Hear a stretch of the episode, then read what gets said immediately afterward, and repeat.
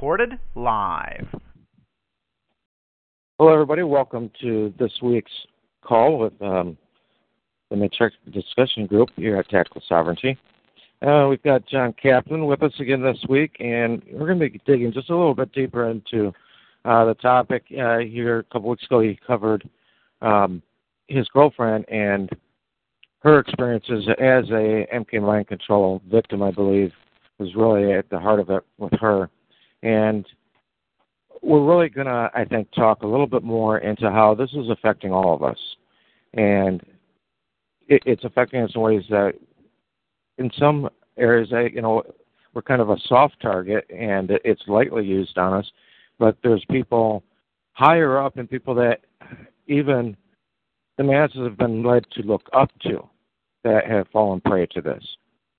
And uh, we were just talking about Harvey Weinstein and and what was going on with him, and that you know a lot of this very potentially right now could all really get exposed, and the people need to be ready for it. Uh, they need to be ready for what they're going to hear, because it's not going to be easy. It's it's not going to be something that is going to be very acceptable to grasp that uh, the American people have allowed this to continue the way it's continued. And I think the best thing that we can really do for each other and for the population is in education. Just to start talking to each other and let each other know what's really behind a lot of these programs and the different things that are happening. So, with that being said, uh, welcome John on. How are you doing, brother? Uh, good, Ryan. Hey, thanks for having me on your show. Oh, absolutely. You know, absolutely. You, you had just spoken about you know breaking open the concept of mind control and how I think that the American people are going to be devastated when they come to the conclusion that most of what they believe to be true is not.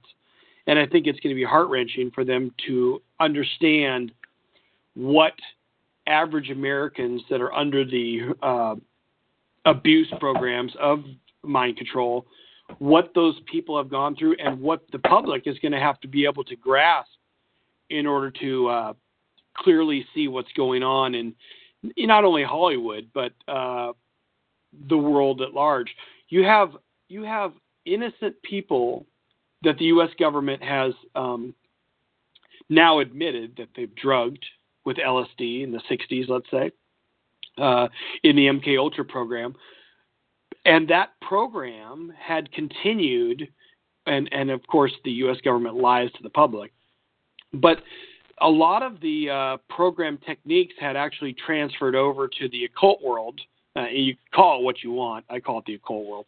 But you've got the Illuminati slash New World Order that stole the techniques of um, the MK Ultra program and have now been able to use that program and its the basis of its of its uh, torture programs in order to get people lined up and ready for their supposed new world order date.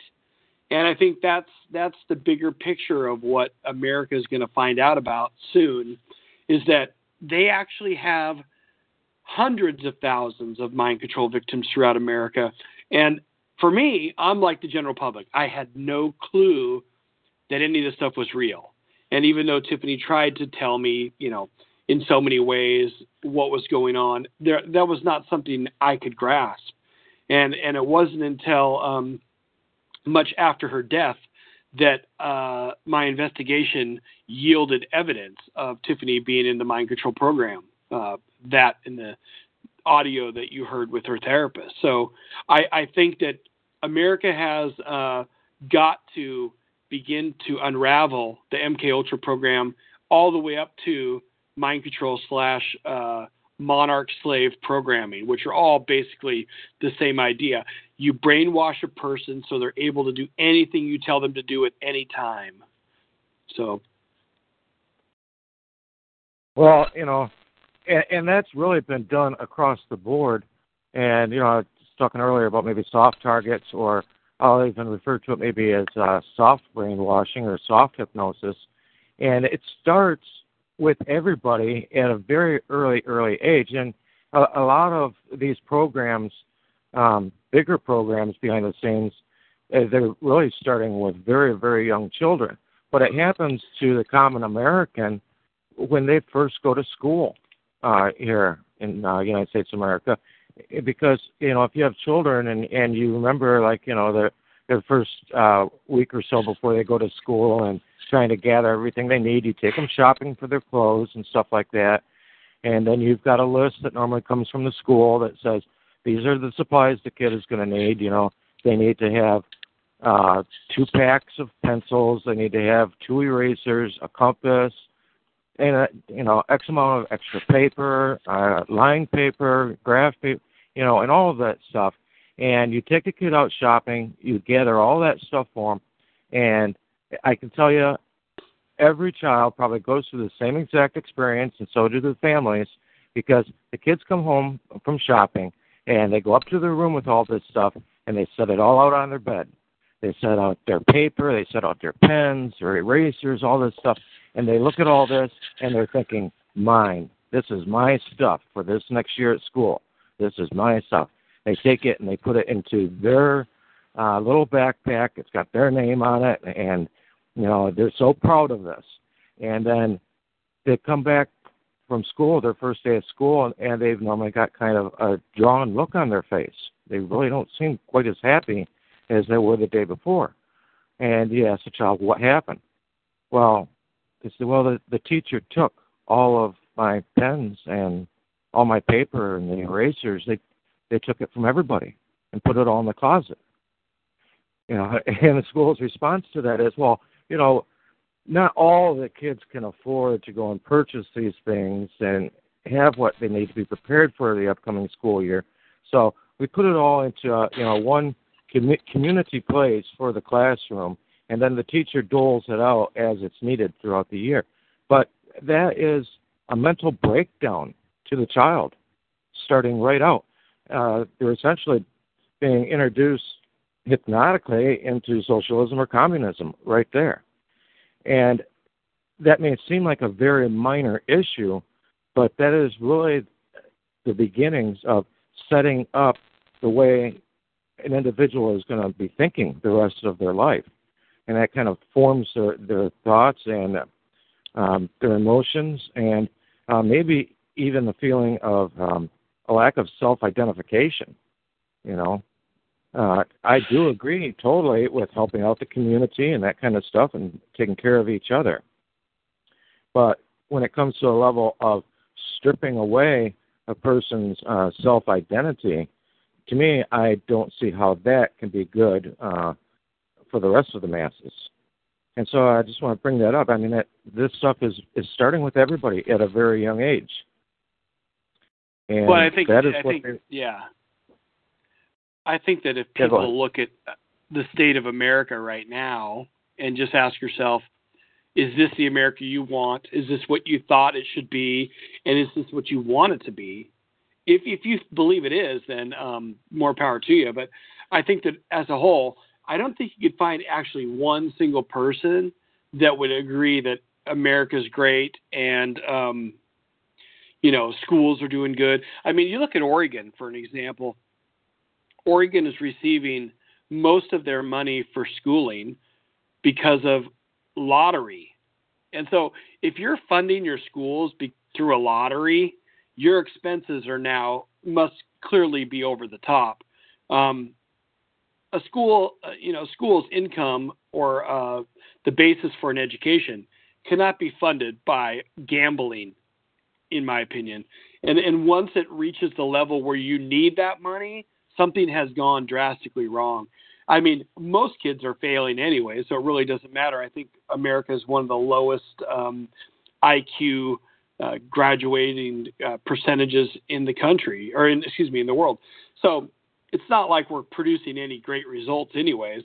And I think that people are starting to wake up to the idea that you know you've lost shop class you've lost all the things that are important to um, people who like to do things rather than just learn um, you know history and, and and even that's messed up but history and english and math. But once you take the technicality out of the schools and, and people are no longer doing small gas engines and those things you're down a path where who knows what's next. But i think that um, once the public gets the idea of brainwashing, which is not a far leap from what you just talked about, uh, whether it be, uh, you know, Catholicism or, or, you know, Hinduism, whatever the case may be. Once you realize that brainwashing is possible, you only need to go one step further and say, okay, so if, if brainwashing is possible, and we know we're all subject to the brainwash, then isn't it possible that it's true that mind control exists on a level uh, like Tiffany would have received?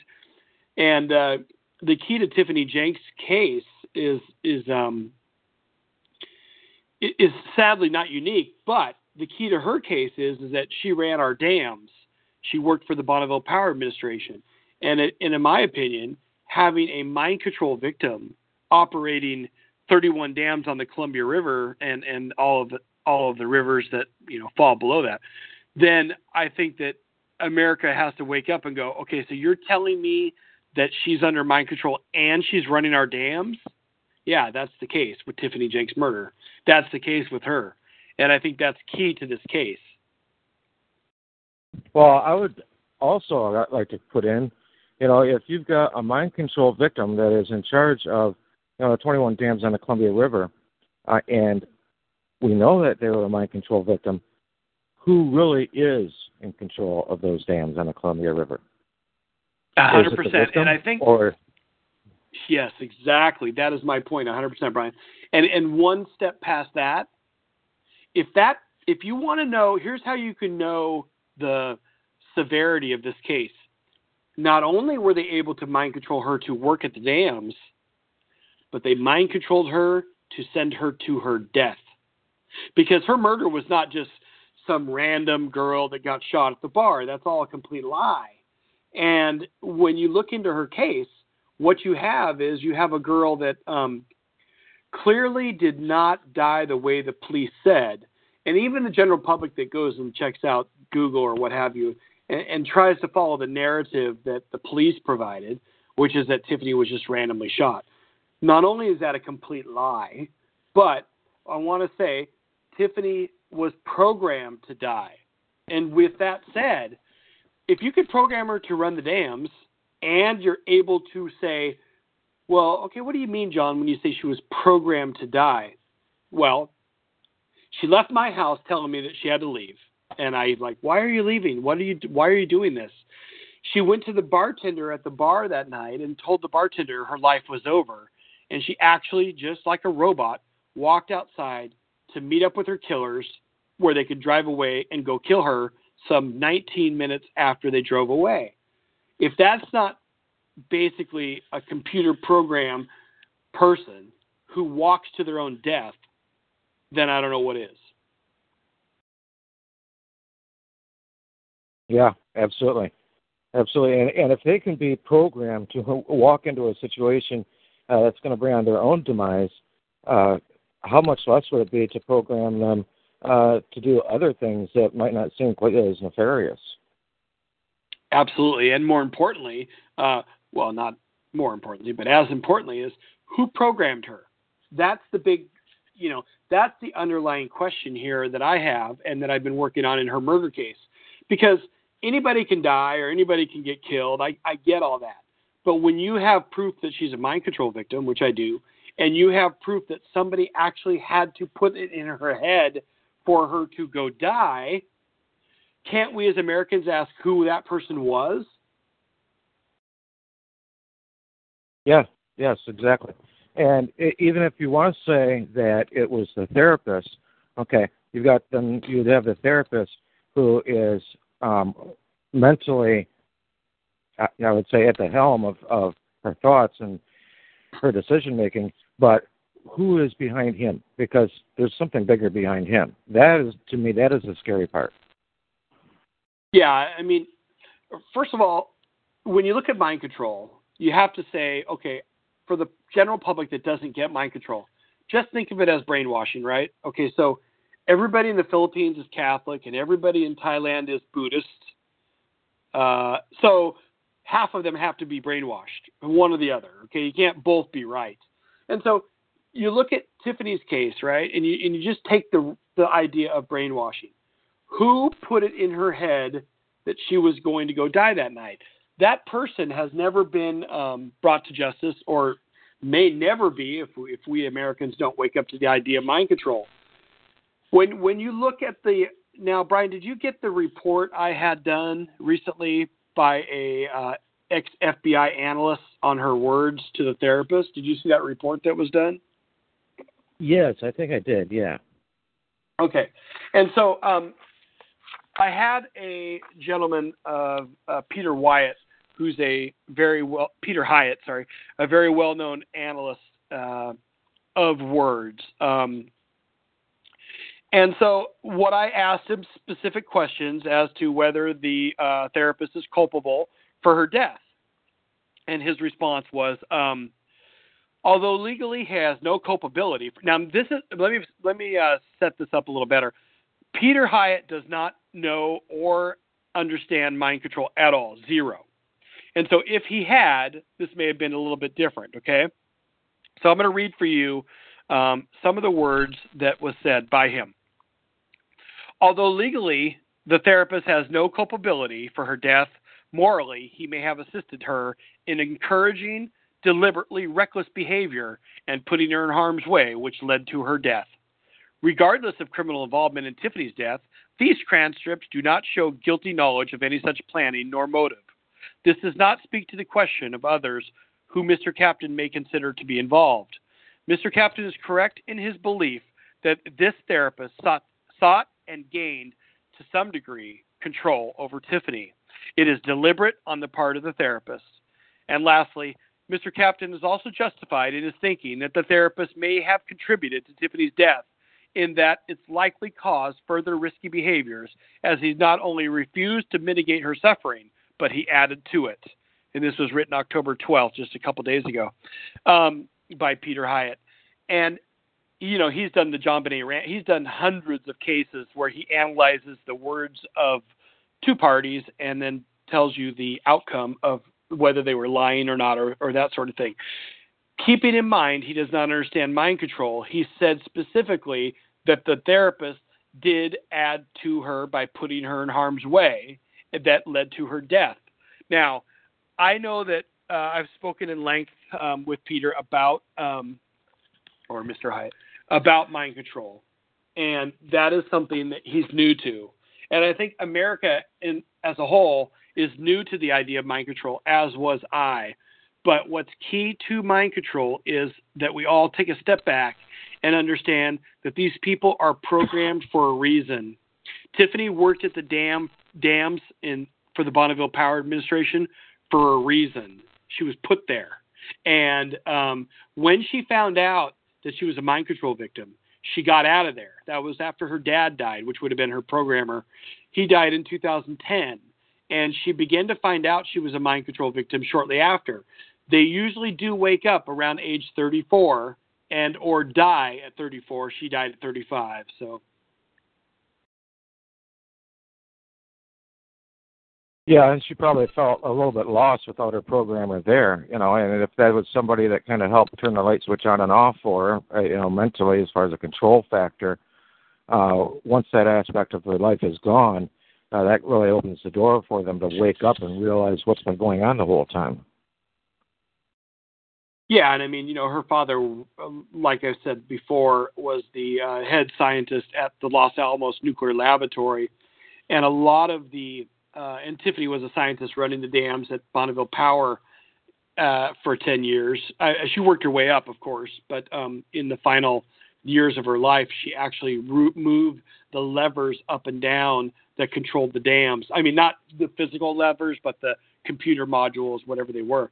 Um, but getting mind control and getting the MK Ultra program and getting what they call the monarch slave program in the occult world is so key to America's survival because after Tiffany's death, they actually sent in some call them honeypots or cute girls, whatever you want to call them.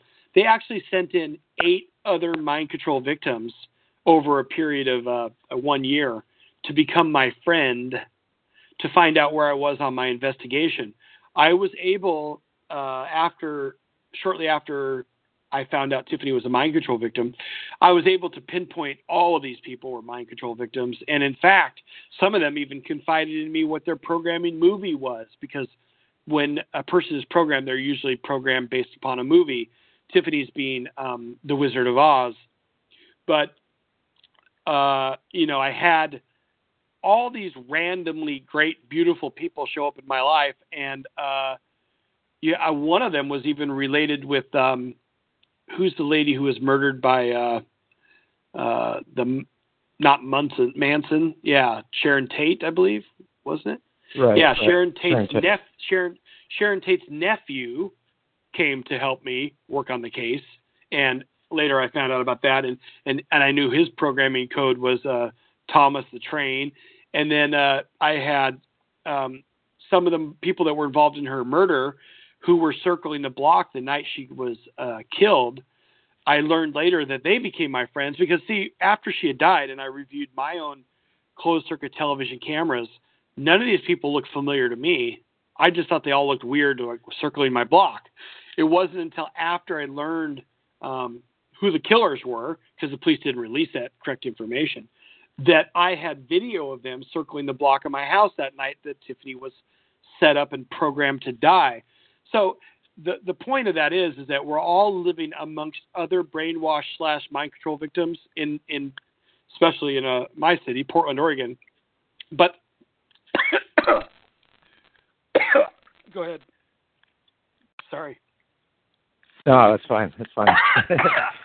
it's, it's obviously obviously not a scripted scenario here. So, but it is true. Yeah. It, there are people right in our, our midst, right in our own mm-hmm. communities and stuff that at one level or another are affected by this or are being used, and it's totally without our knowledge. And you know, I, I love when people see a picture of somebody that say you know molested a child or something. They're like, oh yeah, look at him. He looks like a child mm-hmm. molester. It's like, wait a minute.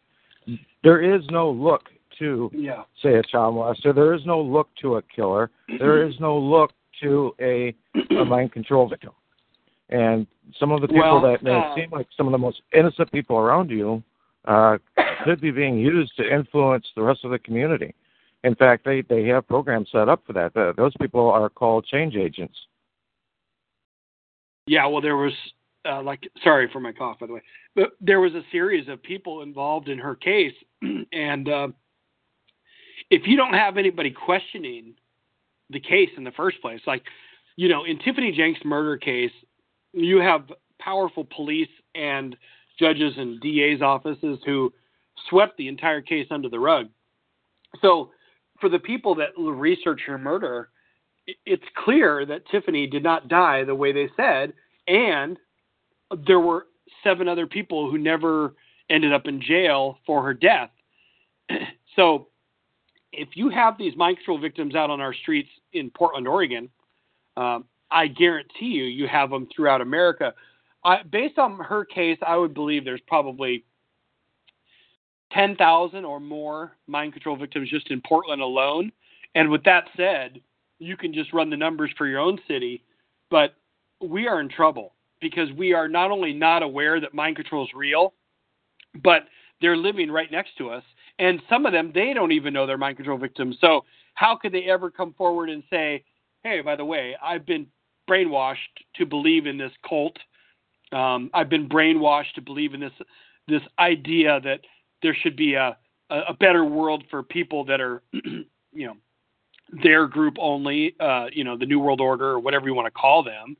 It, it could be Jehovah Witnesses that are doing mind control. It could be, uh, you know, Scientology.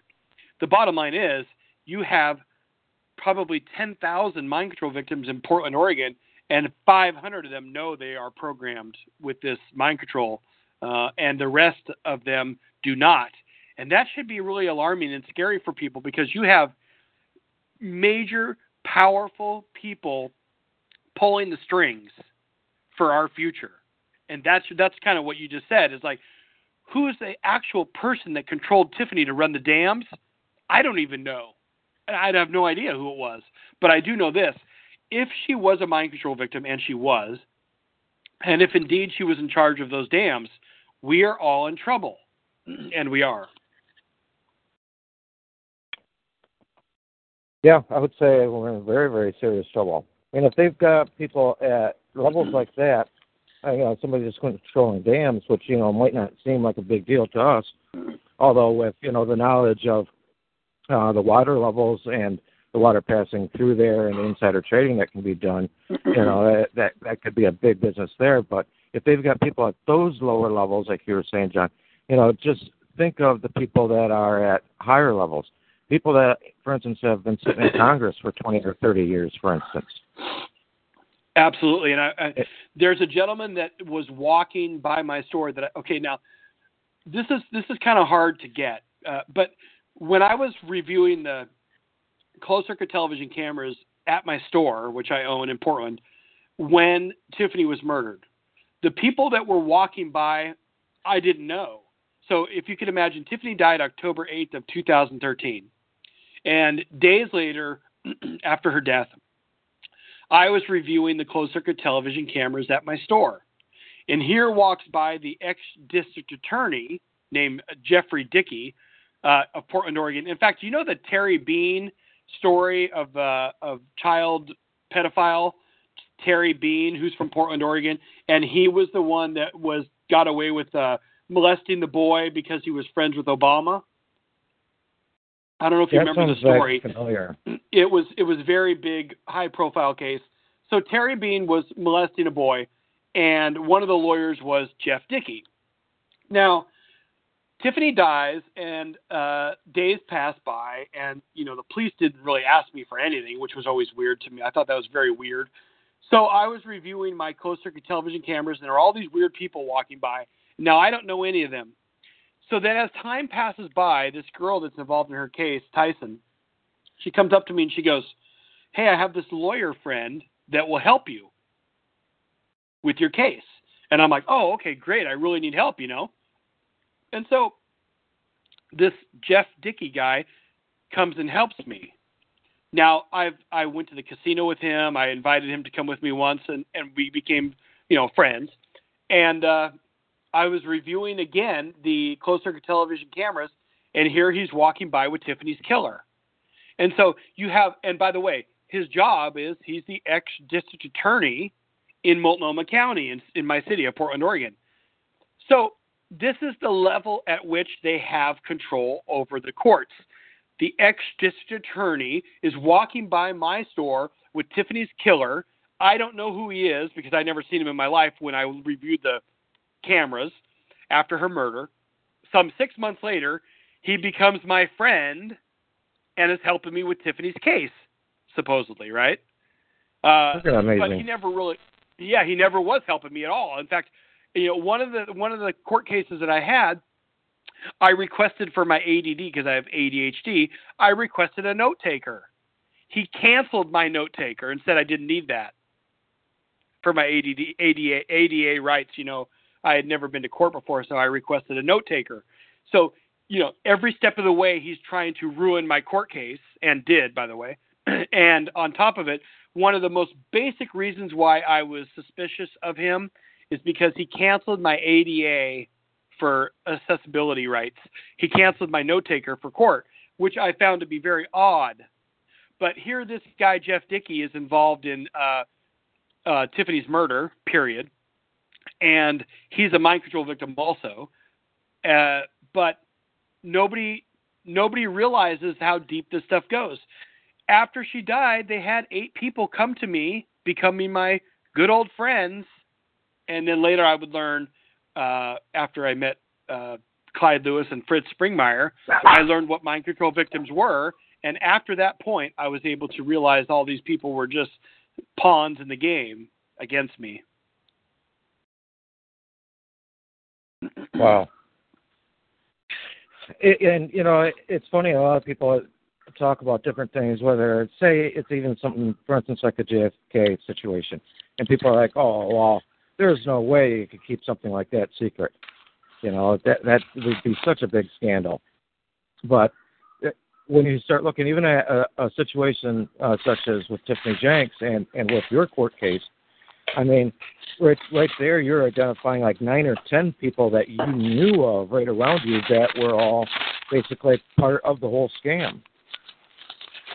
Yeah, that's right. And and now the thing is, you, you don't have to question whether uh, JFK was this, that, or the other. You don't have to question if mind control is real. All you have to do is go to uh, CIA.gov, click on the link that says search, and search MK Ultra, and then thousands of documents will come up that prove mind control victims are real. Or Google Cathy O'Brien, uh, for instance. Uh, she's a very famous mind control victim uh, and was saved. Basically, she talked of people being in cages in the CIA programs, and that her uh, husband, who just recently died, unfortunately, Mark Phillips, took her out of the MK Ultra program after she was raped, molested, and abused by Hillary Clinton. So this is not some fantasy land we're living in. If you can believe it's possible that somebody can be brainwashed to a level of what we call what we call mind control, then you just have to ask yourself, does it matter that Tiffany was running all the dams under mind control?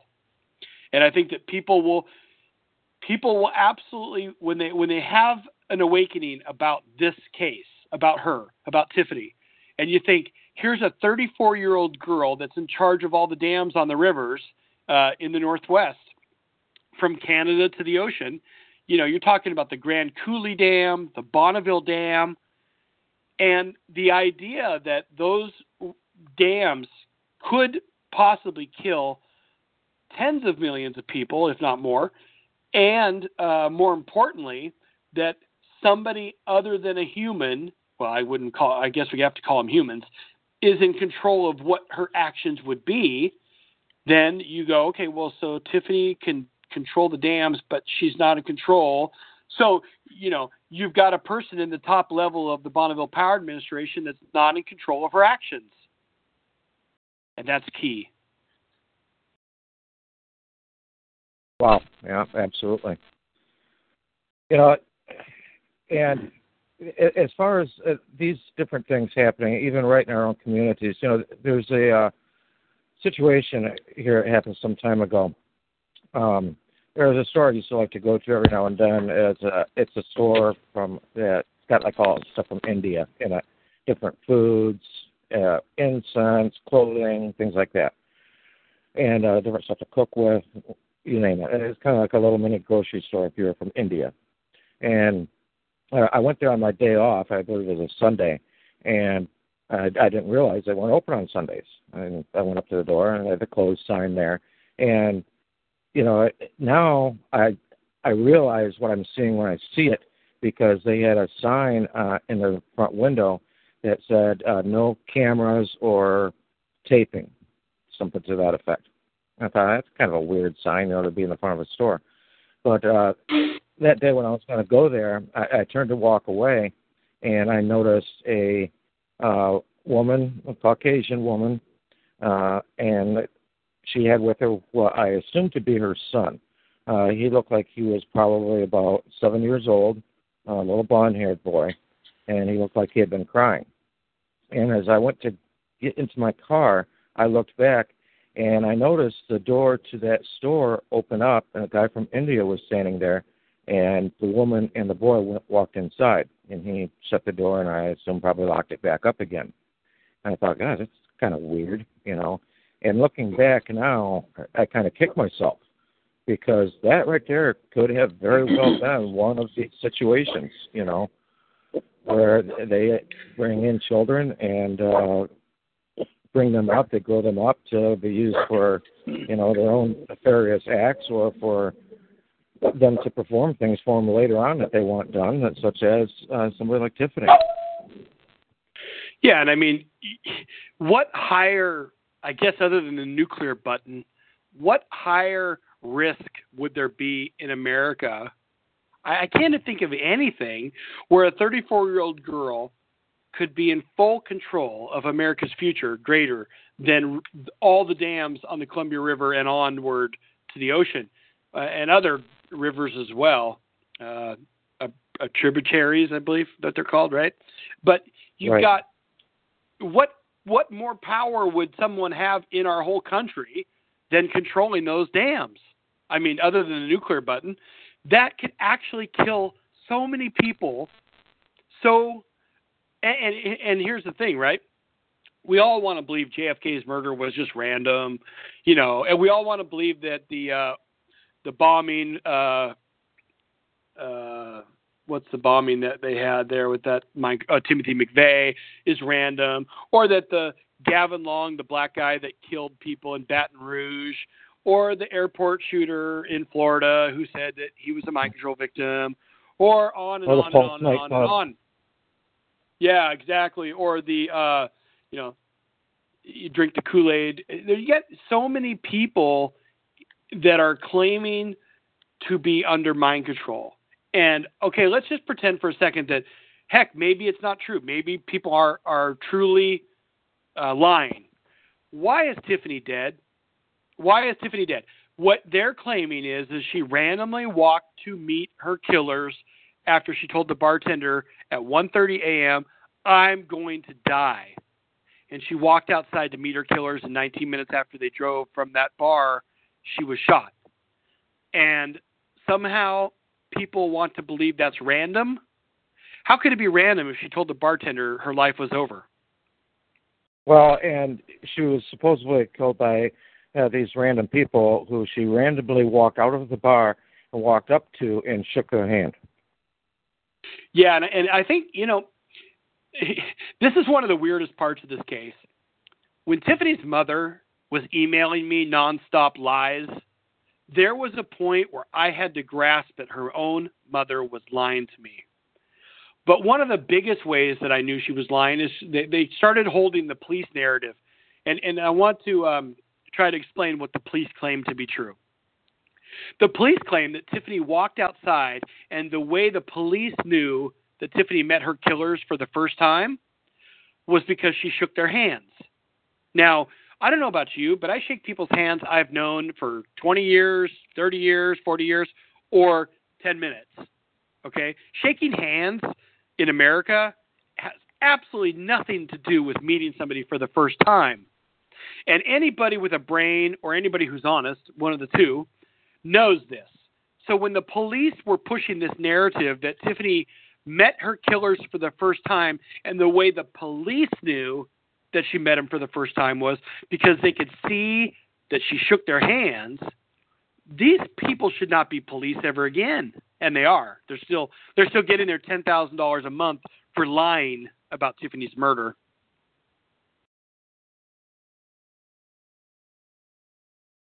Well, when it comes to mind control, I mean, you know that number one, you're talking about police. They're going to want people that they know that they can control, and people that are going to be easy to control.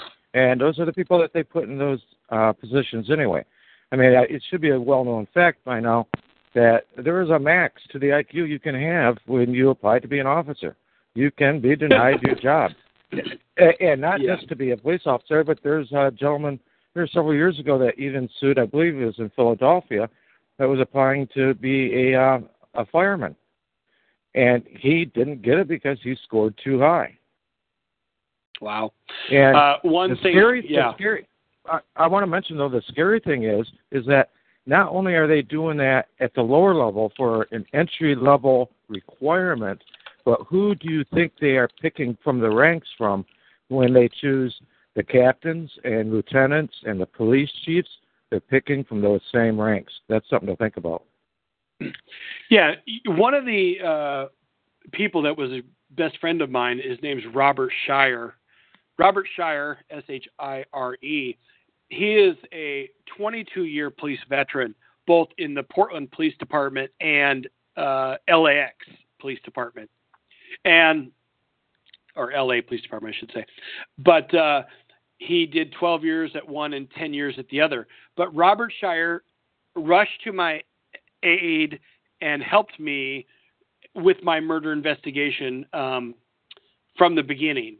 And we did a thorough investigation. Uh, he spent months at my house uh, helping me.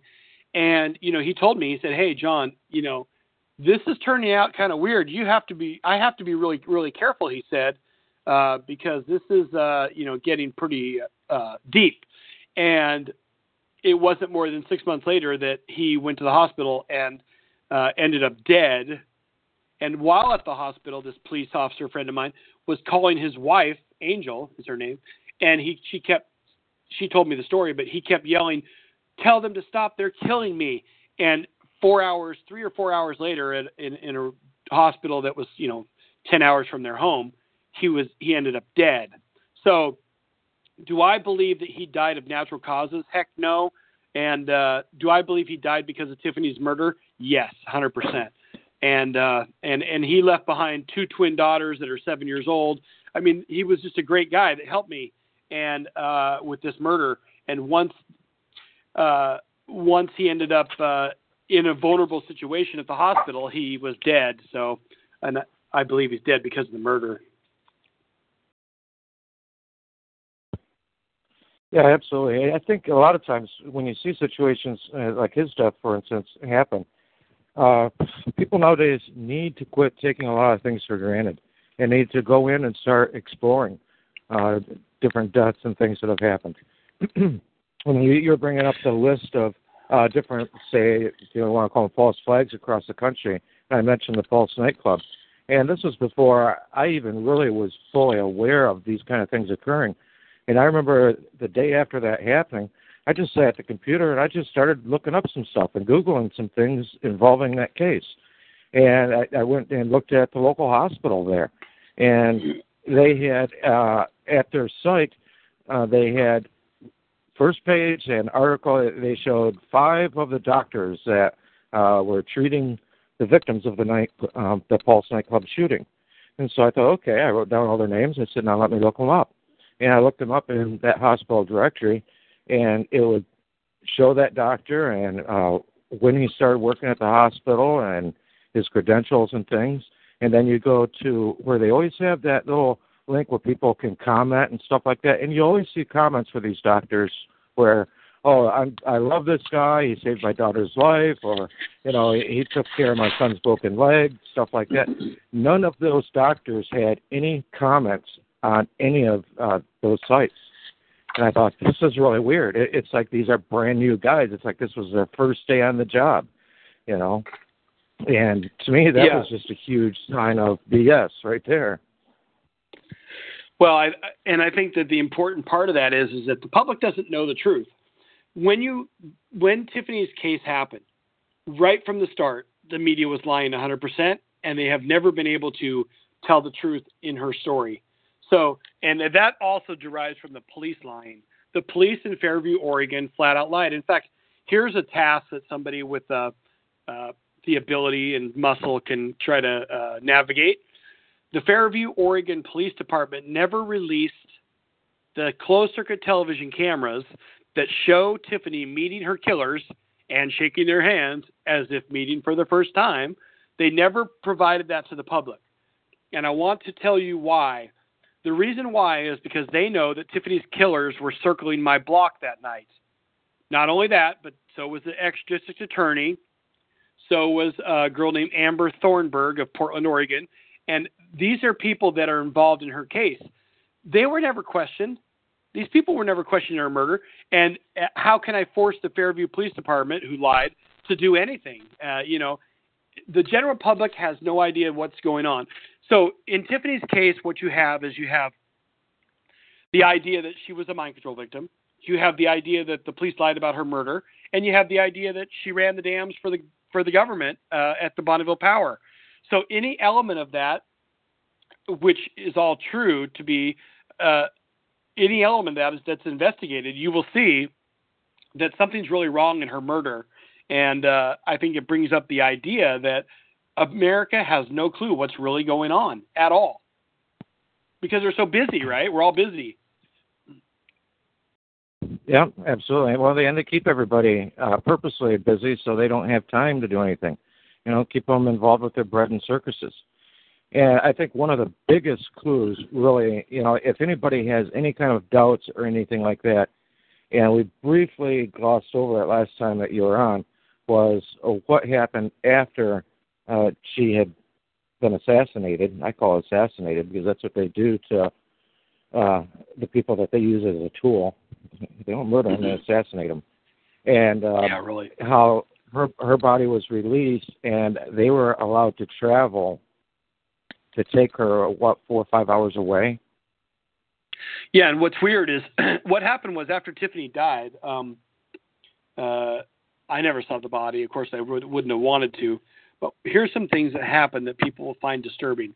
One is, so her family began lying right away about the murder case and trying to shut me up. Um, and the media was lying as well. But when the body was released from the morgue, I guess I don't even know if that to be true. But when when Tiffany's family retrieved Tiffany's body, they drove her dead body back five hours in their car from Fairview, Oregon, which is basically Portland, uh, to Bend, Oregon, which is basically what I call Coltville. So it's all full of Colts. But um, so they drive her dead body back five hours in their car, and when one day I was I was just recently at a convention in Ireland for mind control, um, a couple months ago now, and uh, this taxi cab driver I met there in Ireland said he had a book of Fritz Springmeier's, and so he agreed to bring it back to my hotel and let me have it, or I, I bought it from him for fifty pounds, and uh, I was looking at the book, and in that book, I think it was like page five hundred and something, it said uh, that there is a uh, ritual abuse crematory, uh, crematory, where they cremate people, uh, morgue, ritual abuse morgue in Bend, Oregon, and was the only one listed in the whole country. And here, Tiffany's family had just driven her dead body back to that same city, Bend, Oregon. In addition to that, Tiffany's family emailed me a photo of Tiffany dead, which I thought was very weird. Then they gave me her ashes and then took me to court to shut me up. And so there was a series of weird events that took place that most people couldn't fathom was true. Um, and uh, her sister was pointing to, uh, trying to uh, push a narrative that Tiffany was happy, happy, happy. You know, everything was just fine. Well, according to Tiffany's mother, she hadn't seen Tiffany in 11 months, so things couldn't be that great for Tiffany. And somewhere, somehow, some way, Tiffany had disappeared the 60 days prior to her death. Now, according to the transcripts that I've provided people uh, about her therapist therapy sessions, which there were two of, he was grooming her for her upcoming death, in my opinion. And uh, I, like I said, I just had it analyzed by an expert, and um, very disturbing to say the least. Well, you know, and one of the things I want to point out, especially I think it's totally crazy taking her five hours to that specific uh, crematory. Uh, that really should be a big sign to people. But I remember uh, here about seven or eight years ago, I took my vehicle to a shop uh, to have a tire put on or something like that, and I noticed that this shop had always had a hearse sitting out in front, which I thought was kind of peculiar. Um, but I hadn't ever been in there. Well, I, I go into the shop and I look behind the desk, and there there was a door that was open that led to another room, and there was a casket in there. And I'm like, gosh, you know, all the weird things to see, you know, at a mechanic shop. And I asked them about that casket, and they started laughing. And they said, yeah, you know, there was some movie that had been done a few years ago, and they rented uh, the hearse that that shop owned. Uh, they, I guess, had it just kind of as a novelty thing and they rented that hearse that the shop owned to use in that movie, and that one of the props for the movie was a casket, and so that was kind of a link between the two of them. And I said, okay. I said, but isn't it just kind of strange having this casket sitting here? And they said, well, there's nothing else we can do with it. I said, what are you talking about? There's people dying all the time. They said, no. They said it's against health regulations to resell a casket. And I'm thinking, oh wow, that's what? weird. How health now, regulations? If if somebody is dead, if yeah, somebody yeah, yeah. dead, don't try to put. what are they going to? That's funny. What, Yeah, what are they going to catch from that casket? But and so anyway, I, I'm just mentioning that to say, okay, wait a second. You can't resell a casket, but you uh, release a, a dead body and allowed to do pretty much, I guess, whatever you want with it. Uh, they claim they're going to take it five hours, I guess, to that crematory or whatever, but that doesn't mean that that's what they were going to do with it. How in the world would they ever release a dead body to somebody to basically do whatever they claim they're going to do. I don't. That just does not add up.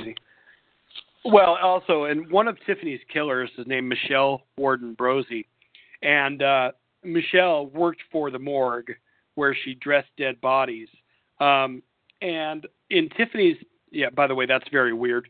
And uh, it was actually her daughter who they all molested after murdering Tiffany. Uh, I guess that's some kind of prize. They go and molest their, her daughter, but um, and and of which only one person got charged with that child molestation, which I thought was uh, very strange. But then again, when you have a you look at Michelle Warden Brosey, who was the mother, um, she didn't even remove she didn't even lose her right to own a gun. It was her gun that killed Tiffany. They took off the serial numbers to murder Tiffany that exact day. So I, I don't get how this is all possible. But then again, um, I'm new to the powers that be or the uh, deep state. So I want to read for you um, the some words that were spoken by uh, Peter Hyatt, who did a review October 12th of 2017 of the therapist, Tiffany's therapist's words. Now, keep in mind, he does not understand MK Ultra mind control yet. He's new to the idea. All he knew was is he, based on reading the transcripts of Tiffany's therapist, here's what he said. He said, psychological control.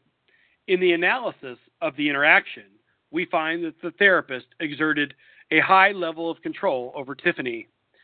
It is to the point that the transcript alone, without analysis, would likely bring a formal complaint against his license. Similarities in context one, use of control, two, substance, vulnerability, creating or cultivating dependency, and isolation. In the analysis of the transcript, the use of control is evident. This is a form of emotional abuse, and the level of control and its abusive nature may be seen as consistent without testimonies given regarding the MK Ultra program. In a sense, it mirrors one who seeks to control another, as reportedly used in MK Ultra. In MK Ultra, there is often a presence of substance that alters brain chemistry. To answer this question, it is important for a basic understanding of the term MK Ultra mind control. And so, what he did was uh, this, and like I said, this is the very first time he's ever heard of it, right? And and so he he he wrote up a two-page report on what he believes MK Ultra to be based on his uh, research. And of course, we all know, uh, those of us that do rather, know that the MK Ultra program is undeniable true.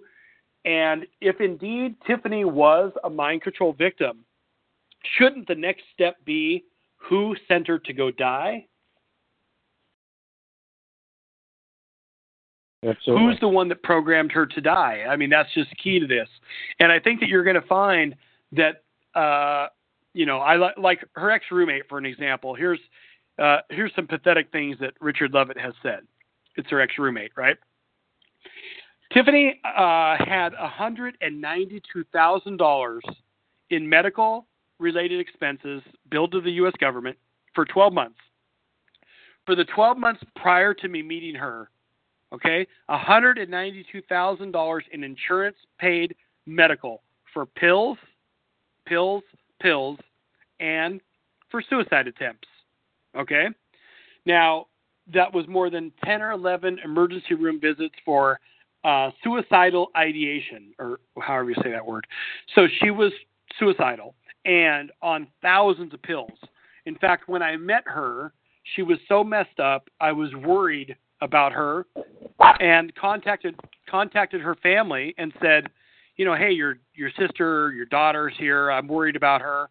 And uh, the next day, Tiffany uh, came to me and she said, "You contacted my family?" I'm like, "Yeah. Why?" And she goes, "Do you know what they said?" I'm like, "No. What?" They said, "Where did he learn how to spell?" Not thank you or F you. Help, thank you for letting us know she's alive, whatever. But where did he learn how to spell? Uh, but in terms of the uh, the insurance money that was paid for Tiffany's uh, nonstop uh, suicidal life and pills, Richard Lovett said he had no idea she was even on pills except aspirin because he was out of town that whole year. And I'm like, oh, okay, you're such a liar. I mean, could you imagine your roommate's basically dead from taking pills and suicide attempts, and this person claims he had no idea? No. I think more importantly, it's probably her handler. Well, the, you know, this brings up something that I've found very curious with this as well, because I've listened to a lot of time of her recordings, and I think that's one of the greatest things that she did is that uh, she was basically a habitual recorder. you know, she would record each and every little conversation that she think may be something that needs to be recorded. You know, and so she had. Yeah. Uh, I think there were six like recordings. twenty of hours. Yeah, she had a lot of recording, and the stuff I have listened to from her, never in any of the things that she said did it ever dawn on me that this this individual sounds like she might be suicidal. I never thought that. Well, I, I have a lot of recordings that are um, otherwise, sadly, and um, but she was programmed to die, so therefore, um, you know, you can put that into it. And a lot of people uh, in her family and the I call it the pro Tiffany dead group, the ones that are fighting me, um, they're like, oh, how did you get the recordings? Well, and and who made them? Like there's some secret.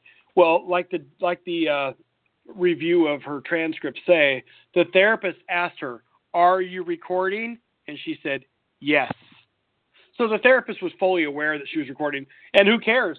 The the family won't even let release the name of the therapist. So um, they're claiming I have the wrong guy uh, based on the information that I got along the investigation but both the state of Oregon and her family have yet to release the name of the therapist, which um, I'm hopeful that these new reports that came out that show culpability for Peter from Peter Hyatt uh, analysis that the state of Oregon will have no choice now but to release the name of who the therapist was because like we were just talking about he's one more person in this cult because he talked about vampires and her dying and who did she get killed by? Michelle Warden Brosey, who worked for the morgue on dead people and who's a self proclaimed vampire. Well, I, I was just bringing that up because it seems like, you know, they always try and pin suicide or something like that on people and claim that they've got these tendencies and that that's the reason why they need to be medicated. And uh, that's the system's favorite thing to do is just medicate, medicate, medicate. And, you know, that, that they actually want to try medicating kids as much as they can in schools. I mean, I think even the nurses in schools are prompted, you know, to uh, uh, to suggest medication, you know, for different children and stuff. That just listened to a guy talk a couple days ago, and uh, he'd had a situation at his home where he wasn't sure if somebody was trying to break in or what, and he'd called the police. And uh, when the police were there and they were talking to him, one of the things they asked him was, you know, they said uh, scenario wise, say it's three o'clock in the morning, uh, all the lights are off, you're, you're in bed asleep, and somebody is uh, trying to break into your home, would you shoot them? And he said, absolutely. And the response of the police at that time was they immediately Baker acted him and called him suicidal. And wow. he sat in he sat in a facility for like three or four days uh, while he was Baker acted. Well, there's no question that the government has a goal. The first goal right now, and I call this the government, but it's primarily the deep state slash government. Their first goal is to remove the guns from every single human on Earth, on the on the planet. The way they can do that is by labeling you crazy. So as long as they can continue to remove the guns step by step, you've got there, there's it's a it's a multi-front plan. You've got the senators want the outlaw guns. You've got you know, the shootings in Vegas trying to make us all feel scared and that we need to give our guns back. You've got the police working hard on the other end to get blacks in prison and to remove guns from society. You've got, you know, crazy shooters like Gavin Long shooting up the police so everybody, you know, everybody just says, "Yes, let's have gun control." And every element of this is working towards a new world order goal. Whether it be from the Tiffany's job angle, from the remove the guns angle. And some say that these people, like I would guess Tiffany's family alike, that these people are ready for this new world order and that they will have police uniforms and they will walk up to the general public and tell you what to do and you will think they're real police, and you will do what they say. I mean, that's just one fake scenario of, of, of a of a story. But if it's true, what people claim to be true, that the New World Order is working every day to enact their plan, it sure seems like America is getting prep, prepped for some sort of a, a plan because here you have Tiffany running the dams, you have shootings in Vegas trying to get you to remove your guns, you have every single possible angle for people to lose their children. Okay, what happens when you lose your children in life? You go nuts, right? Once you go nuts, then they remove your right for guns. We have no idea right now what percentage of the public has had their rights removed. We have no idea. No idea. I had a restraining order for two years because of Tiffany's murder, only because I wouldn't stop talking about. Uh, I was trying to solve the murder with her family, and they tried. Uh, actually, they did. They got a restraining order to stop me from talking about the case, and so I had to go to the court of the court of appeals, of which I won, of course. Uh, duh. I never abused them. That's ridiculous. And but here's the thing: during that two-year period or whatever it was, I had no right to have a weapon. Not that I have one anyways, but my point is how many people's rights have already been removed and we, the public, have no clue about it? Well, and you're talking about them prepping people, and you know, I spoke earlier about uh, kids when they first go to school, and you look at the situation with I think it was uh, her name was Shona Banda, and um, she uh, was seriously, seriously ill, and she was on her deathbed. She couldn't get out of bed she hadn't been able to get out of bed for weeks, and she found that by using cannabis that it was helping her out, and uh, she was using it like in a steamer or something like that. But anyway, uh, she started using that uh, two or three times a day, uh, putting it into a pill form and taking it, and she was able to take care of problems that the doctors had failed at for a, quite a long, several years. You know, and so her son was in school, and I don't know how the topic got brought up, but he mentioned that his mother had been cured from using cannabis. Uh, that same yeah. day, they raided raided her home, took all her stuff, took the child, and placed the child into um, custody, and in state custody, and that was a whole new fight that she then had on her hands, you know, and so yeah, it, it's this is all part of the brainwashing of them telling us what is good and what's not, and even trying to push scenarios to where the public will beg the state to go ahead and do the things that they ultimately want to do anyway. You, know, you brought up uh, Las Vegas. One of the things that I find so curious there is that uh, the narrative is that this 64 year old man carried this all out on his own.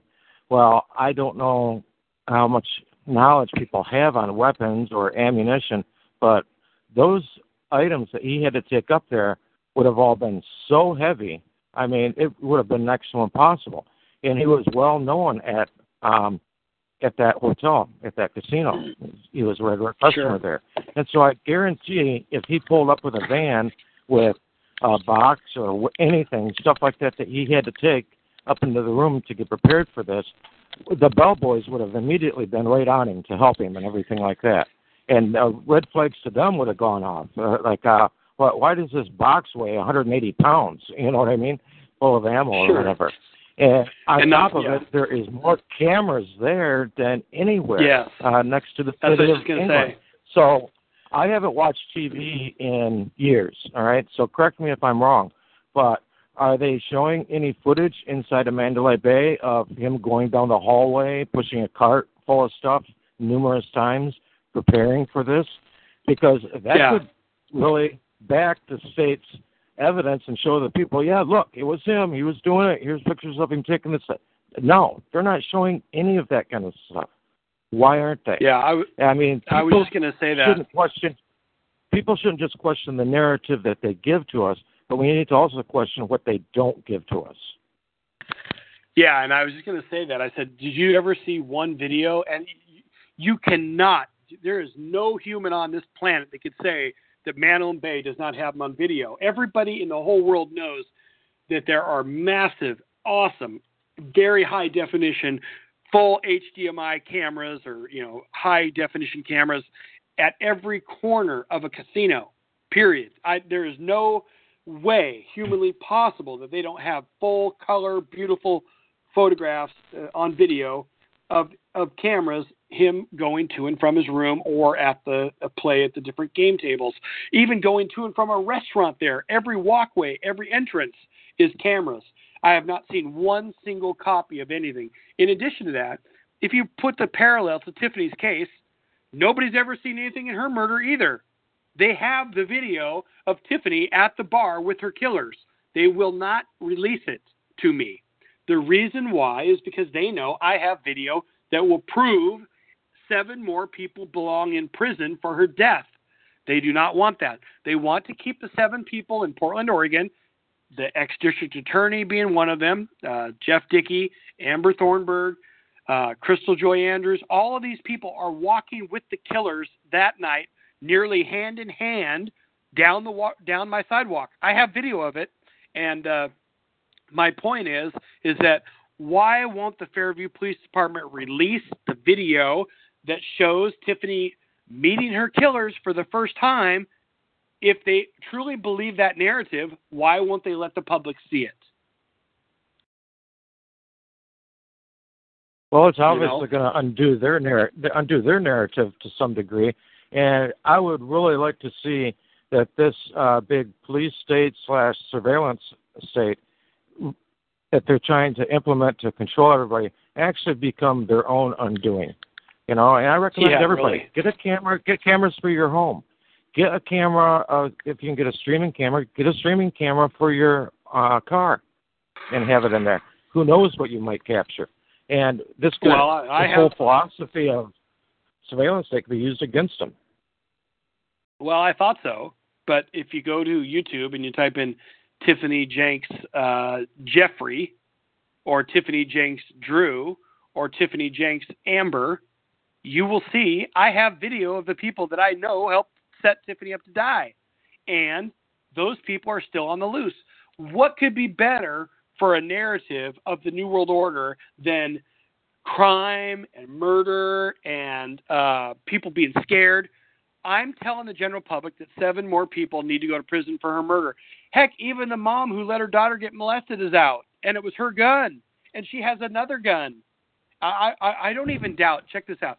I don't even doubt that the Fairview Police Department returned the murder weapon to the mom, to the girl. I mean, that shot Tiffany, that helped shoot Tiffany, Michelle Warden Brosey. They probably returned the murder weapon to her. That's how corrupt this stuff is. How can somebody who had the gun, who drove the car, who shot Tiffany some 19 minutes later only get a 13 month sentence. Well, I think we are right now on the edge of something that to me is going to be very exciting here in America, and that is that people are drifting away from the mainstream news. And people yes. are starting to say, wait a second, it, we need to find what the real truth is and not, not follow this narrative. And there's actually some YouTube channels out there uh, broadcasting live now that are getting better ratings than CNN. And this is what we need. You know, this yes. is just part of waking up your family, your friends, your neighbors, you know, and talking about these types of situations and saying, hey, but there is an alternative way to, you know, find out the facts on, on situations, uh, which would be like, you know, going and looking at your recordings and things like that. And you know, eventually, and I think we are very, very close to it with the whole narrative of fake news out there, that we are really on the precipice of everybody starting to say, wait a minute, and come together and unite as one people and go to these so called uh, public servants, uh, which they're not, and start to make yeah. some real demands. Yeah, I mean, you know, it, if you could imagine, um, I wrote to my congressmen uh, and senators, and somehow Tiffany's family had the emails that I sent to those people. So the, clearly, these people are are all interconnected to some form of corruption. How is it that I'm sending private emails to my senators and to my congressperson, and her family is submitting my words to the courts in Harney County? the the corruption that goes on in this in this country is is beyond what most people could understand. And just because you're not the one being attacked like me for standing up for Tiffany doesn't mean that you should have an obligation to say, you know, something's wrong here. I am fighting to get seven murderers or killers, co killers, whatever you want to call them, co conspirators, in prison for a murder. And they are on your streets of Portland. I left the country, so I don't, you know, that's on you. But I want to say seven known co conspirators that, that actually are willing to murder somebody are on the streets of Portland and they still have a gun. I mean, the, the, they had two guns when they started the murder. One was used in the murder, and the girl still has the other gun, and she's part of the murder. So this is the level of uh, horribleness that the public has no clue about. The Portland police uh, and the Fairview police, Oregon State police, and the media all 100% lied about Tiffany's case. And uh, believe me, if you think JFK is a lie and you think that Tiffany's case is a lie, there has to be tens of thousands of other cases where we are put in arms, harm's way because our police are lying to us. And that's not okay in my book. No, and it's, it's not just the police, but the media that's carrying the narrative as well. You know, and there's there's been situations that I've been eyewitness to, and I knew exactly what happened. It might not have been anything real major or whatever, but then I would click on the news uh, later that day where they were showing it, you know, on NBC or whatever, the regular local news. And I'm listening to the reporters talk, and I'm going, how can you get this so wrong? You've got the whole yeah. situation totally messed up. And it, it blows my mind. They, uh, there's a gentleman I know, uh, he's an attorney, and he was telling me the other day that uh, there was a big case that he was working on a couple hours away and one of the local uh, uh, newspaper reporters actually rode in the car with him all the way there to that court case and rode back. So this court reporter knew this case inside and out because that's what he talked about for two hours up to the court and two hours back here to town. And when that reporter went and printed uh, in the paper what that court case was about and everything like that, they totally had everything twisted around, totally wrong. Yeah. And so people, people, you totally realize this. It's about everything you're being well, fed is is BS. yeah, yeah. Let's review for one second here um, something that the public can easily trace on their own. Tiffany went to the bar and she told the bartender her life was over. You do not see that anywhere in the police records, in the court record, or you see it in the certain police records, but um, it was never released to the public, and it was only mentioned one time. And also, the bartender contacted me directly to tell him tell me the same thing. But uh, they said in the police reports, Tiffany said to the bartender she was scared about her that her life might be over, and she was upset about it. Well, yeah, I would be too that is the same thing as saying she's going to be killed. She said to the bartender her life was over. Okay, but you don't see that in the media at all because the media is pushing the narrative that Tiffany did not know her killers, which is a lie.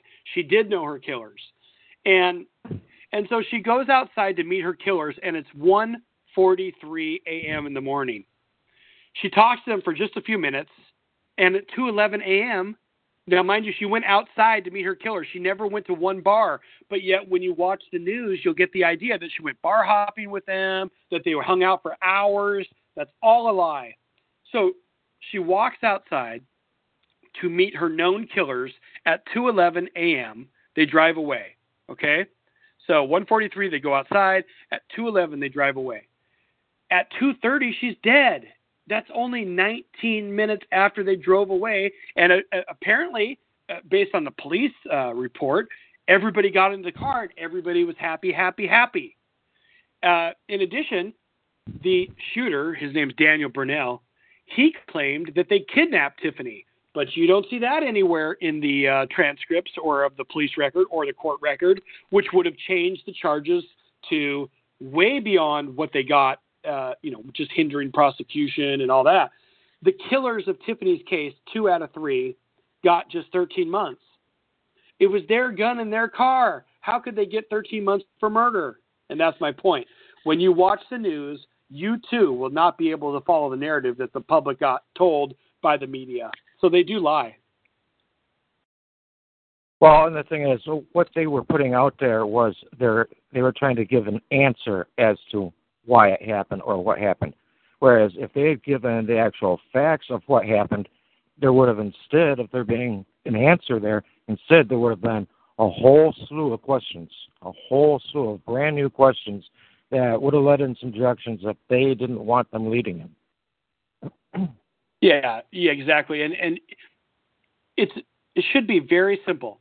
If the police go to the Facebook page Tiffany Jenks murder or John S. Captain, which is my Facebook, or the YouTube that I have, um, which is linked to my Facebook page at Tiffany Jenks Murder, and you watch the media tell the story of Tiffany's case, they make her out to be a drunk who lost her way because her dad died. They do not ever talk bad about the killers. They do not ever question or talk to the killers.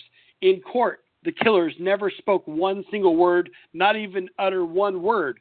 Why is that? because Tiffany recorded her killers before they killed her, Joshua Robinette, the one that molested the daughter after they shot Tiffany. But Joshua Robinette, who in the recording admits he knew Tiffany's father. Okay? And this is why, if you watch the media accounts, the sister says, Well, we don't even know these people or recognize their names. That's weird. Or recognize their names, she said. So I want to say this Tiffany did not die the way the media says, and Tiffany's family did know their names. Joshua Robinette was a friend of Tiffany's father and of Tiffany. I have proof. Tiffany recorded Josh.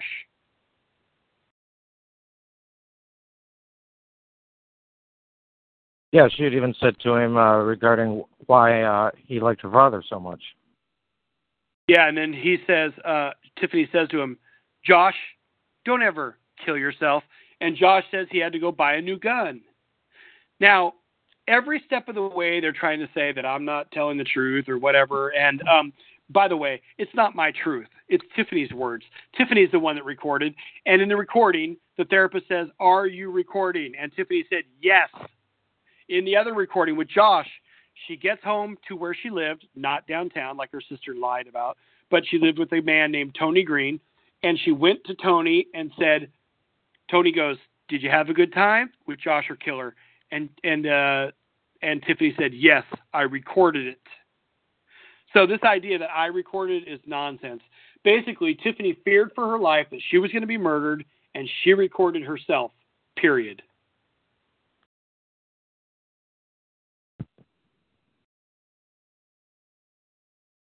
Wow.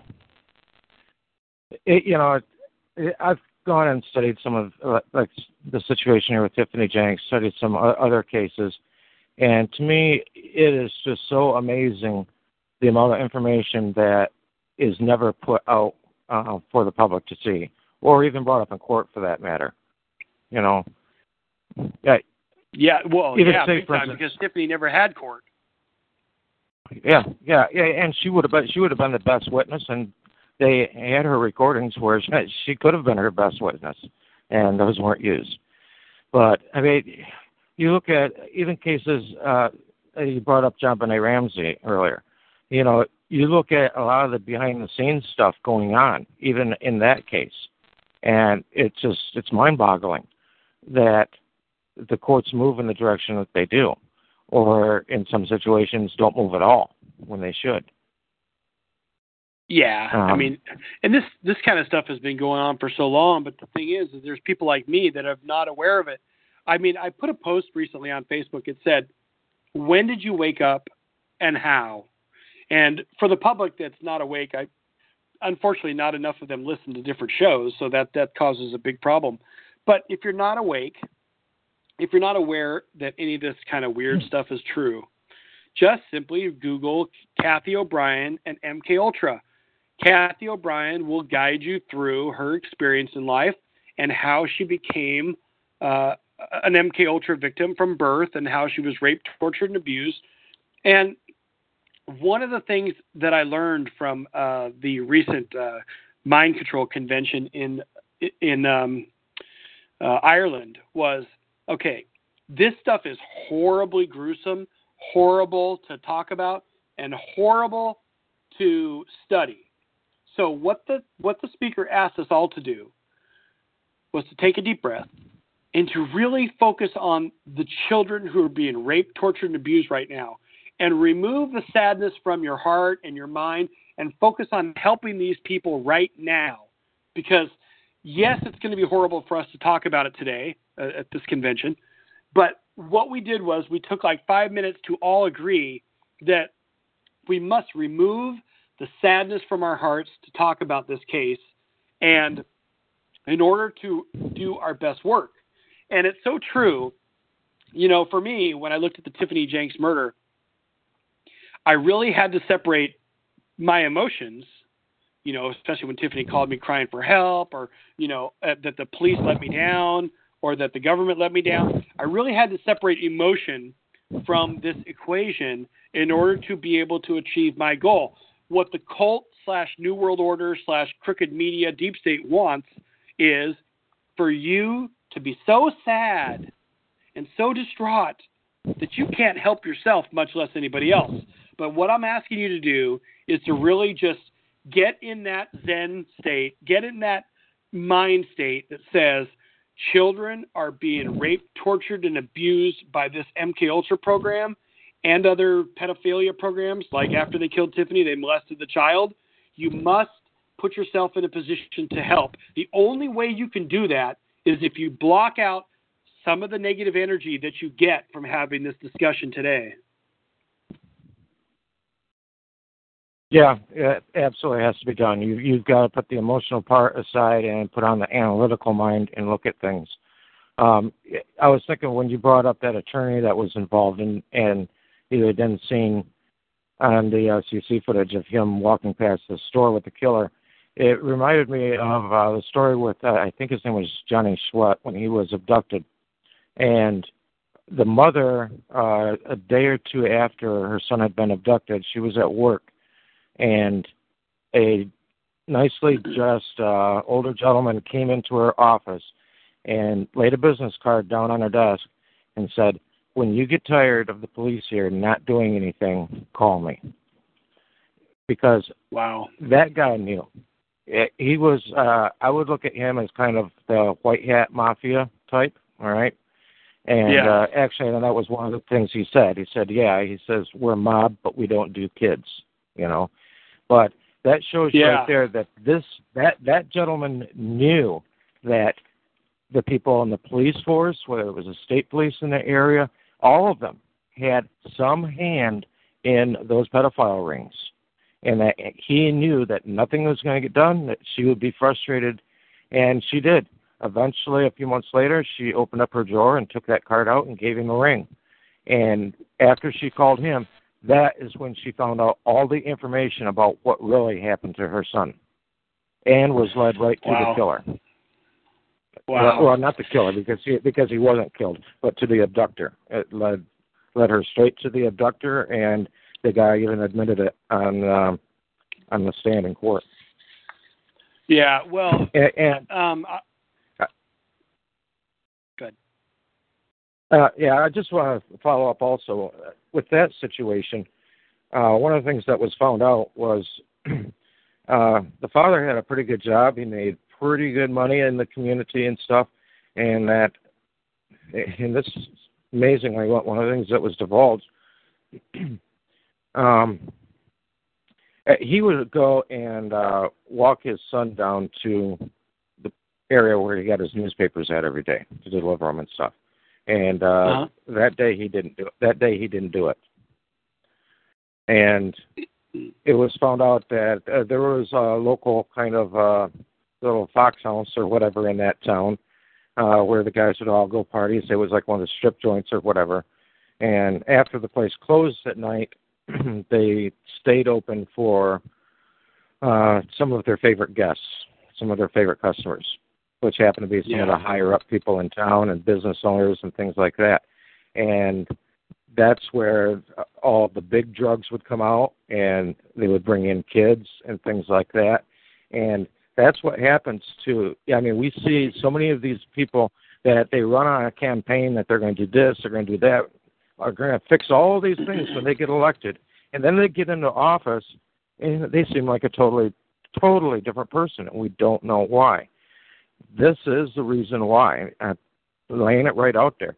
That these people have stuff that can be held against them because they've gone to some of these parties. They've had pictures taken of them, whether it was doing drugs or doing other horrible stuff. And sure. if they don't go and, and follow the game that is laid out with the powers that be, and guess what happens? Those pictures came out. and yeah, that's that funny you say that because out, John. Yeah. Does it say? Yeah, it's funny that you evidence say that. Came out, John Johnny's dad ended up being a drunk, and he disappeared. Nobody can even find the guy anymore. It's funny you say that because the cult um, is trying to peddle any ideas against me online, you know, starting hate websites and all that crap, um, and fabricating anything possible.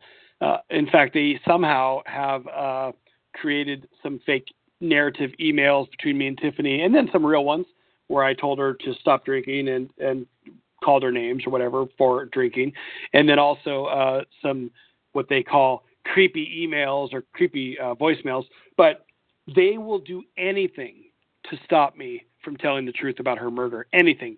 They have attacked my business. They have attacked me personally. They have attacked my family. They even got my sister to write stuff for them, you know, I'm crazy or won't stop uh, investigating this murder. Um, but they that you know because I think that they didn't have enough time to set me up properly, they had a little harder time. And, you know, I'm not perfect, so they can throw out whatever they need to. But the main important thing is putting their narrative aside. I'm not going to stop because they threaten me. I remember her mom says, Well, Tiffany has a video of you having sex with some girl, and I know you don't want that out there. I said, You know what? I don't give a crap what you put out anywhere. If you want to show a video of me having sex with some girl, besides the fact that that would be illegal, I think they call that uh, porn revenge. I don't even care. I'm working on a murder case of your daughter, and if you're going to threaten me, uh, you go ahead and post online anything. I don't care. I think could post online. I have ten boyfriends. They could post online. I have ten girlfriends. I don't care what they say. I don't read what they say, and I don't care what they say.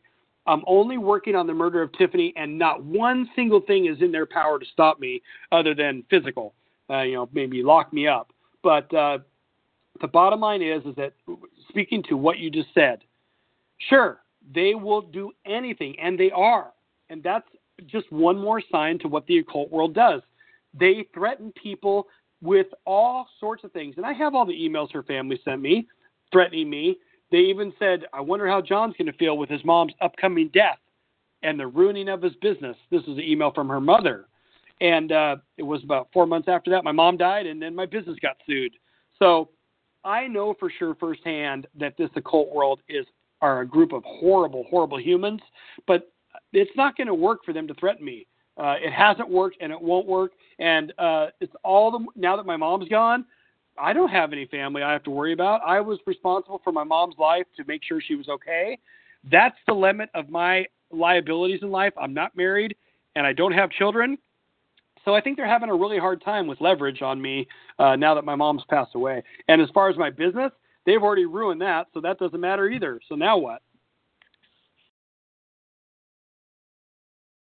Yeah, that's one of the main things right there. Is that they love to have that leverage or something that they can use against you. Absolutely.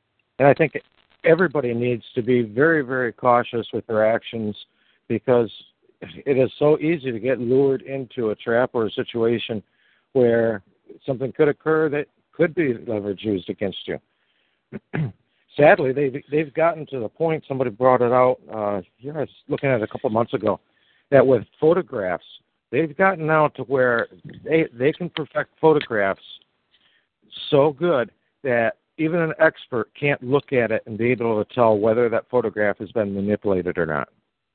Yeah, it's funny that you say that because in one of the evidence that I provided the police and, and, and the community, Tiffany had emailed me from her account at 4 p.m. the day she died, which basically was just after the uh, 7th of October. It was the 8th in the middle middle of the night at 2 a.m. But on the 7th, she emailed me some emails from her account that were not from her.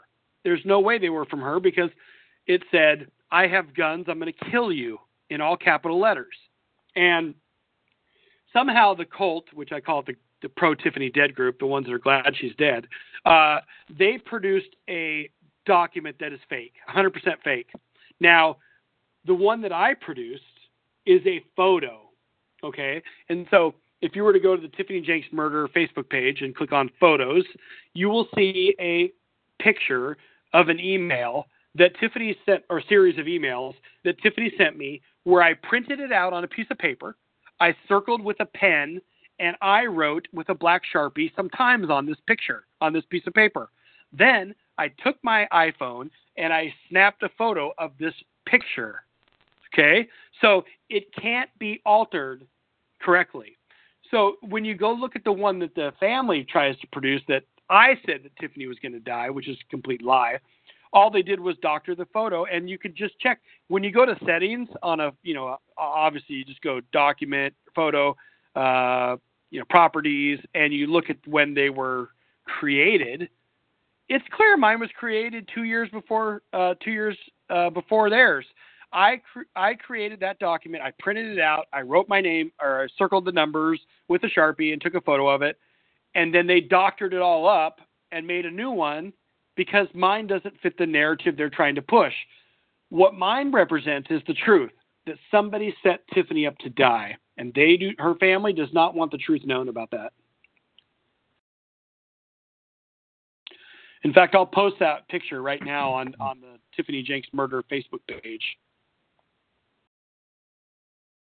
Uh, and I would say, and, and this was something I didn't want to bring up, you know, uh, a while ago when we had talked, but with the, the mother protesting against you for investigating the case and everything like that, and uh, the the sister doing the same thing, to me just points to a level of culpability that there was things that they knew that they didn't want brought out, and the direction that you're trying to uh, direct this case in and shine a spotlight on, that would bring out uh, answers to some brand new questions.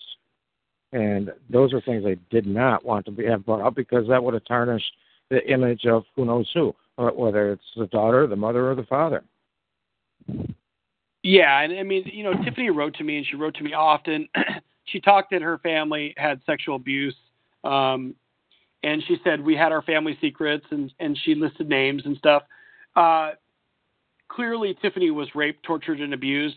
And in the therapy session, when the therapist puts her under mind control, he tells her specifically, forget what you knew as a child. Well, if her life was happy, happy, happy, why would he tell her to forget what she knew as a child?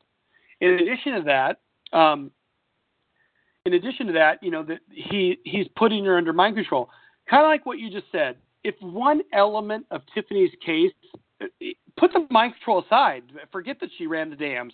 Forget that she, uh, you know, knew her killers. If they can prove that Tiffany knew that she was going to die, then the next logical question would be, why? How did she know she was going to die? Now, she told her therapist she was going to be killed by vampires. It just so happens Michelle Warden Brosey is a self proclaimed vampire who works for the morgue in dressing dead people. Okay? so if you put all this together and you ask the question is, did Tiffany have prior knowledge that she was going to die? And if the answer comes up yes, then the murder investigation takes on a whole new uh, a whole new uh, a whole new life. I had the evidence that I gave to the police that proved Tiffany knew she was going to die, and they did not want to discuss it at all. And that's because, like what we were talking about earlier, the higher powers of this Illuminati slash New World Order slash deep state have the power to not only get the killers off of murder, which should be an outrage to the public, because you tell me you're going to talk about gun control why would we ever have a discussion about gun control when her killers got 13 months and they're back on the streets? and actually five of them never even got questioned. That's the goal of the New World Order to keep me and you scared of our future so we can lose our rights and they can continue to hurt people. I have a legal right to my own justice for Tiffany. That has nothing to do with her family at all. My legal right as an American is to seek justice for my dead girlfriend or my dead friend or my dead cop friend, whatever whatever the case may be. With that said, no one should be able to stop me from asking for help from our tax paid FBI or city police, state police, but they're all corrupt. So that's why I had to turn to the radio shows to do to get help because America needs to wake up and realize that that our future is at stake because of the corruption in our in our government. And you absolutely do have the right to investigate it and everything, and and that's actually the power of uh, being a private attorney general, which the government doesn't want that information out there. so everybody know that you have the right to go and investigate anything you want. I just posted the picture at Tiffany Jenks murder uh, Facebook page. What you will see is a photo of um, highlighted and it's got some uh, circles around it, but it says, you know, watch me, I have guns in all capital letters. And then my reply was, you're not trespassing my land ever again, period. Okay, that's because I was fighting with her, with Tiffany. And she says, I don't care who dies, I'm coming home. Those were not her words. Not one single time in the history of America did she ever, or in the history of our relationship, did she ever write to me in all capital letters. And in fact, in a later email, I sent, okay, whoever you are, because I didn't think it was her. Um, but you can see that this is clearly a printout and a photo of that printout off my phone. So the idea that they, they were able to modify that picture goes right in line with what you said about the powers that be. They can doctor any evidence they want.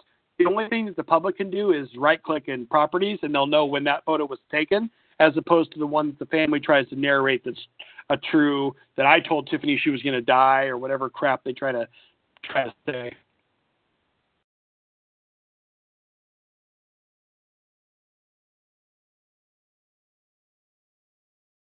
Yeah, uh, you know, this this all just kind of leaves me a little bit speechless. I mean, uh, the implications of what could occur uh, to anybody.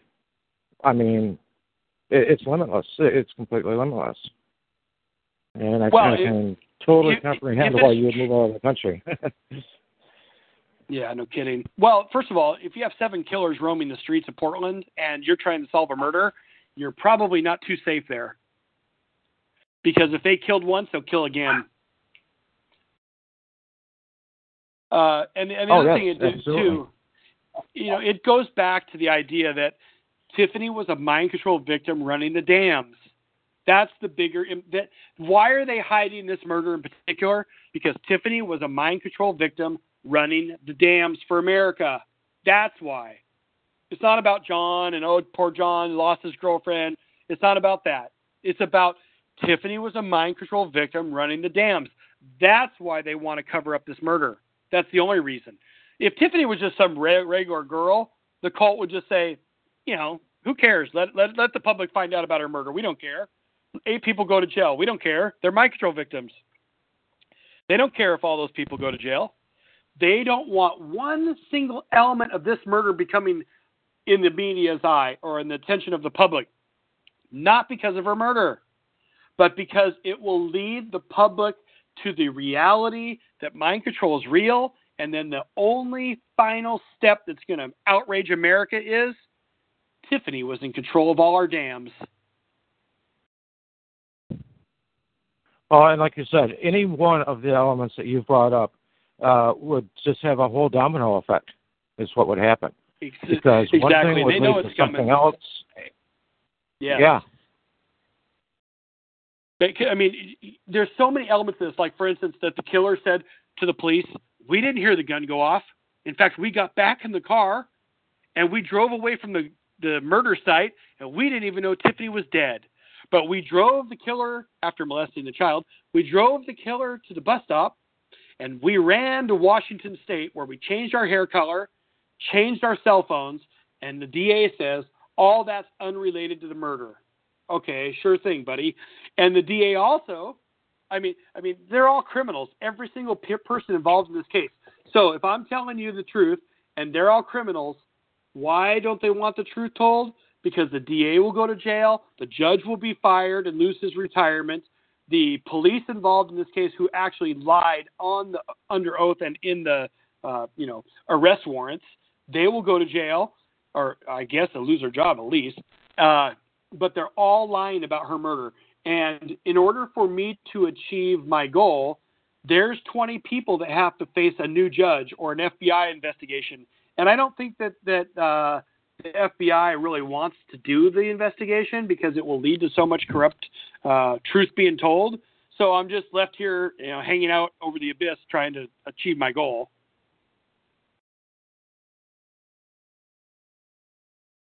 Well, and so many of them are affiliated with it in one way or another as well, on top of it. And if not directly yeah. to that specific case, but to the whole program, you know. Yeah, there's no doubt about it. The the, the um, America's under attack. I'm just going to say it like it is. America's under attack from within, and there's two fronts. Well, there's three. There's people that know about this stuff, and they're part of it. There's people that are supposedly Christians and they think God's coming, so they're not going to do anything about the the murders and the rapes and torture and abuse of children because they think it's a sign God's coming and they don't want to stop it from happening. They want God to come. So there's that element of it. And then lastly, there's people that have absolutely no clue about what's going on. Those are the people that really need to, to just take 30 minutes, go to Google and just type in MK Ultra. That's all you have to do. And once you realize mind control is possible, then the rest will fall into place. Well, the thing is, is that they've they, they've made their takeover and the things that have been done so unbelievable. And I can't remember who it was that said it, whether it was Casey or whatever, but it said that you know we'll we'll know that we've succeeded. You know, when one, what everybody thinks they know is a lie, Yeah, but they'll also they've said that it's going to be such a huge uh, conspiracy that nobody will believe it, just because it'll just be too monstrous. Yeah, and and I think that leads right back to what you just said, which is that if one part of Tiffany Jenks's murder case becomes public knowledge or becomes part of the uh, you know where people are asking questions, the entire thing is going to fall when the entire thing falls, without a doubt, because you have the therapist hypnotizing Tiffany. All the public has to do is type in Tiffany Jenks murder, tap, tap, tap in YouTube, and they will hear her therapist putting her under hypnotism. If indeed, or mind control, if indeed uh, you grasp what he's doing, and, and I know that that's just one clip, but if you grasp what he's doing and, and know that Tiffany talks about dark forces and vampires and dark angels and all these things, if you then can find your way to the idea that she's under mind control, the last part will be the dams. And and I think that will be the key to this. You believe that she's under mind control. The next step is you understand she's running the dams. Then everything will everything you thought was true will change. You'll start to see that here we have a mind control victim running the what we want to believe is the safest place uh, safe employment for all of our futures. That the person in control of the dams is is been you know vetted and is secure in their um, you know what they have planned for us. And I believe that Tiffany knew they had planned for her to do something uh, uh, you know sinister to the dams, and that's why she wanted away from them. And in, in the end, they got her. She told me they were going to kill her, and they did. Well, hadn't she mentioned something about uh, the responsibility of thousands of lives? Yeah, she said a lot of people are going to die. Yeah. yeah. she said a lot of people are going to die. Yeah. And I would say too that the therapist said, Tiffany says, watch it. You're going to watch it with me. It's not going to be like vampires on TV. Well, then again, maybe it is. I don't know. And the therapist says, I am going to watch it with you. So whatever four days before she was dead from a vampire, Michelle Warden Brosey, who works for the morgue or mortuary. Um, whatever this is, the therapist said he's going to watch it with her. And so I think that you're going to find ritual abuse, ritual abuse is so prevalent in America and so covered up by the deep state or the uh, government that um, a lot of the public is unaware how many people are dying from ritual abuse every year slash you know ritual abuse mind control whatever you want to call it it's all interrelated. Um, so but whatever it was that therapist told her he's going to watch it with her. It was almost like promoting it. Yeah and i think that a lot of us or, or actually everybody is watching a lot of it right now and they don't even realize what they're watching. They don't even realize what they're seeing being done. And to me, uh, you know, the the public really comprehending what is happening, and that's going to be that one card that comes out, and the whole house of cards comes down, because eh, it's also interlinked with each other. That their whole system is just going to completely fall apart, and then what's going to happen on top of that is the Americans are going to look at each other. They're going to be lost because who they thought was their protector, who they thought was there to uh, prevent some of these evil things from happening. And they learn that those are the people mm-hmm. actually perpetrating the crimes themselves. That they're not going to know what to do. People have not right. been taught how to be self self sustaining and how to take care of themselves. They always go and they want to lean on Big Brother for everything they need. That's been designed that and way. When they find out, I mean, right. And when they find out Big Brother's the problem, uh, their minds are going to come unglued. Yeah, well, and the sad next step of this case, um, and I mean, you'll be right there with me when it happens. It will be once a killer, always a killer, I believe. And sadly said, Portland, uh, they may not find out who the killer is in their upcoming murders in Oregon, but I believe if we're not careful and we don't get these seven people in prison that murdered Tiffany, that these seven people will sadly ruin more lives and kill again. And when they do, there's about a 10% chance that somebody will have all the proof for that murder, like I do for Tiffany's, and that those seven people will be brought to justice for maybe even both murders but there's a 90% chance that that murder will go undetected because remember, it's the Fairview, Oregon Police Department that lied to cover up for the seven killers. And they even gave the gun back to the killer, or to the Michelle Warden Brozzi, the co killer. So when you see another killing and another killing and another killing, you have to step back and go, wait a minute. So you're telling me that known killers are on the loose in Oregon because the police lied and da da da da da. It's a big cover up because Tiffany was important. Yes. And because of that, they're likely to murder someone again. And in fact, it was the shooter himself who was set up, and he said in his depositions to the police that Michelle Warden Brozzi, who's the co killer of Tiffany, had made her first kill at age nine. And she's on the loose. She's she's out. She's out of jail. She got 13 months.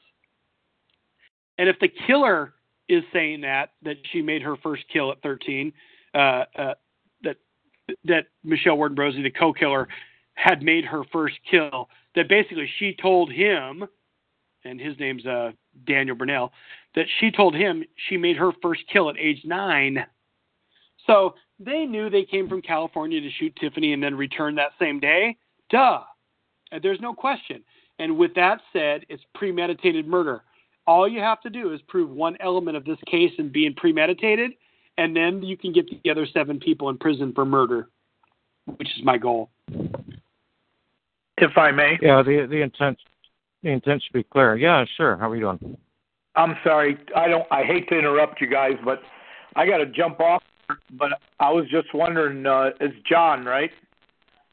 Yes, sir. Um, are you familiar with the Power Hour uh, internet radio station? No. Um, you need to email Power Hour Daniel at gmail dot com and and give him some links to look at. Let him know who you are. Uh, they, he's got a radio show. Joyce Riley used to do it. She died here back in April, I think, but uh, he took over the show, and it's pretty popular. It's a big um, syndicated uh, all over the place, and I think you need to tell your story there. Um, yeah, thank you. How do you spell his name? It's Power Hour Daniel, D A N I E L, at gmail dot com. Yeah, we'll do. Send him an email. I'm great. sure he'll have you on. He's got a, you know, uh, you're going to need two hours. Tell him. Yeah. Well, that's the thing with Brian. We've talked about it before. You know, it's like one show will get 10 or 20 more people to, you know, at least be aware of the case. And they'll start asking questions whether I'm, you know, here or gone. And I think that's what's key. She left behind such a powerful amount of evidence to prove her case. And uh, they're just flat out liars. So, you know, it doesn't take much brains to really realize what's going on in her murder. And I appreciate the, the uh, I appreciate you uh, telling us that. Sure, anytime. I do want to make Yeah. one more comment, Brian, um, about uh, the Vegas uh, deal. Are you? Did you hear that uh, George Soros shorted um, that stock and made seventy-eight million dollars? No, I hadn't No way. the financial transactions yet, but that makes sense. Yeah, follow the money. Um, and also the the I heard that the owners of that um, hotel sold their stock like six weeks before this shooting. So Yeah, I, you wow. know what? I'm gonna I'm gonna have to get your email from uh, from Rants and send you some stuff that some people have been sending me. And yeah, it's pretty incredible stuff out there. But uh, great, great show tonight, Brian and John. I appreciate you guys. I got to jump off here, so I I didn't mean to interrupt, but I I wanted to say something before I got off. Thank you, Oh, sir, absolutely. for, Thanks, for the Dave. comment. Appreciate it. Okay, you're Thanks, welcome, guys. Have a great night. You too, sir. Thanks. Yeah, and Power Hour would be a great venue for you to uh, go to as well. I totally agree. Well, I mean, you know, we all have the same goal. I mean, we really do. And um, you know, I I was one of these people that Brian, it, when I heard of uh, Jesse Ventura or Alex Jones or any of that crap, I thought they were nuts. So when Tiffany tried to confide in me some of the stuff, right? I wasn't having it. I know that I I after she died, I went through her Google searches on my computer that she used of mine, and she had like Ted Gunderson and different things like, you know, uh, Red Ice Radio type weird stuff, you know, that I didn't know about. And so she was fully aware of what was going on. And um, she was definitely trying to confide in me all along about it. I just wasn't having it. And so I think that the public, I think that the general public, right? You're talking about the general public will be able to look at Tiffany's case and go, something's wrong here.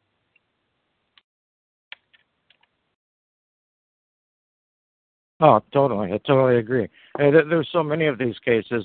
It's like the biggest thing, for. I really haven't looked at that too much, but there's so many of these situations that you just spend even 10 minutes on, and it's like, yeah, no, something's not right. Something's definitely not right. Yeah, and I mean, uh, I want to promise the public they never got the truth about Tiffany's case, so none of it matters what the media said or what the police said. But if they did get the truth, then they would really be outraged. But even if you just go with the police lies, they the public is getting lied to 100%, and I think that's going to be hard for the public to stomach. It should be, anyways. Uh, yeah, and and to me, that's one of the bottom lines is uh, these people that we think we can turn to for help or whatever. Uh, they are not your friend. They really aren't. I'm, I had Yeah. uh, the Hey. attorney friend I Oh, mentioned man. a while ago. He asked me. He said, "Did have you seen this report?" And he handed me a police report from something that was about ten years ago.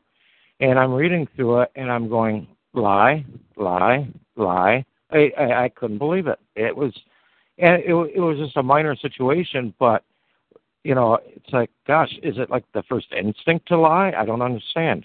So, I think we had somebody else that Yeah. wanted to come on. Yeah.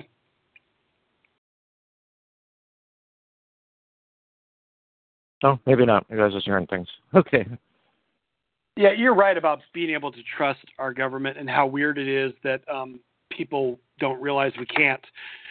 let me let me just say it like this: If your daughter or girlfriend or mother or somebody was murdered, don't you think you should have a way to go to say your government and tell them?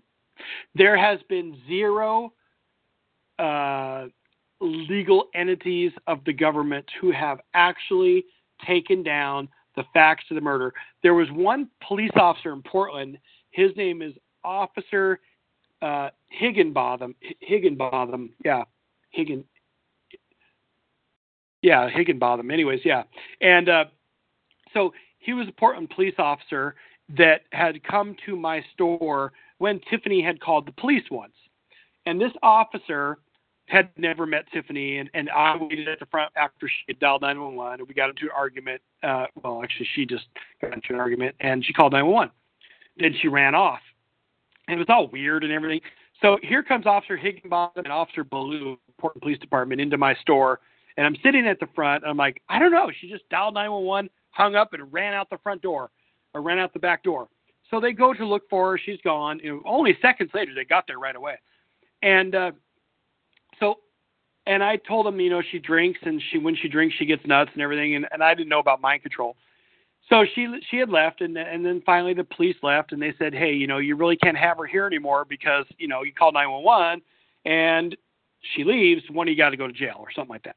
So, it wasn't more than about 6 3 months or 4 months after that she died, okay? Now, um in the police report it shows that Tiffany was a respondent to a 911 call uh, against me. And I said, well, that's not true. That's a lie. And it said that Tiffany reported da da da da. And I said, that's not true. So I called Officer Higginbotham and I said, sir, did you ever talk to Tiffany after she dialed 911 that day and ran out the back door? And he goes, no, I've never met Tiffany. And so he came over and he talked to me and, and he confided in me that he was actually told to stand down and not help me with the murder case. So it just goes to show that even the police are, you know, specifically told not to help Tiffany's murder. And I think that's scary because it's not even about Tiffany's murder anymore. It's about the fact that seven other killers are on the streets of Portland and they will kill again. That and and, and believe me, it's not likely that the people will have as much evidence as I have uh, for the seven people next time. So I think it's important that you know Officer Higginbotham that got told to stand down and others in the Portland area become aware that this is going on because our safety is at risk, uh, you know, throughout America in these cases.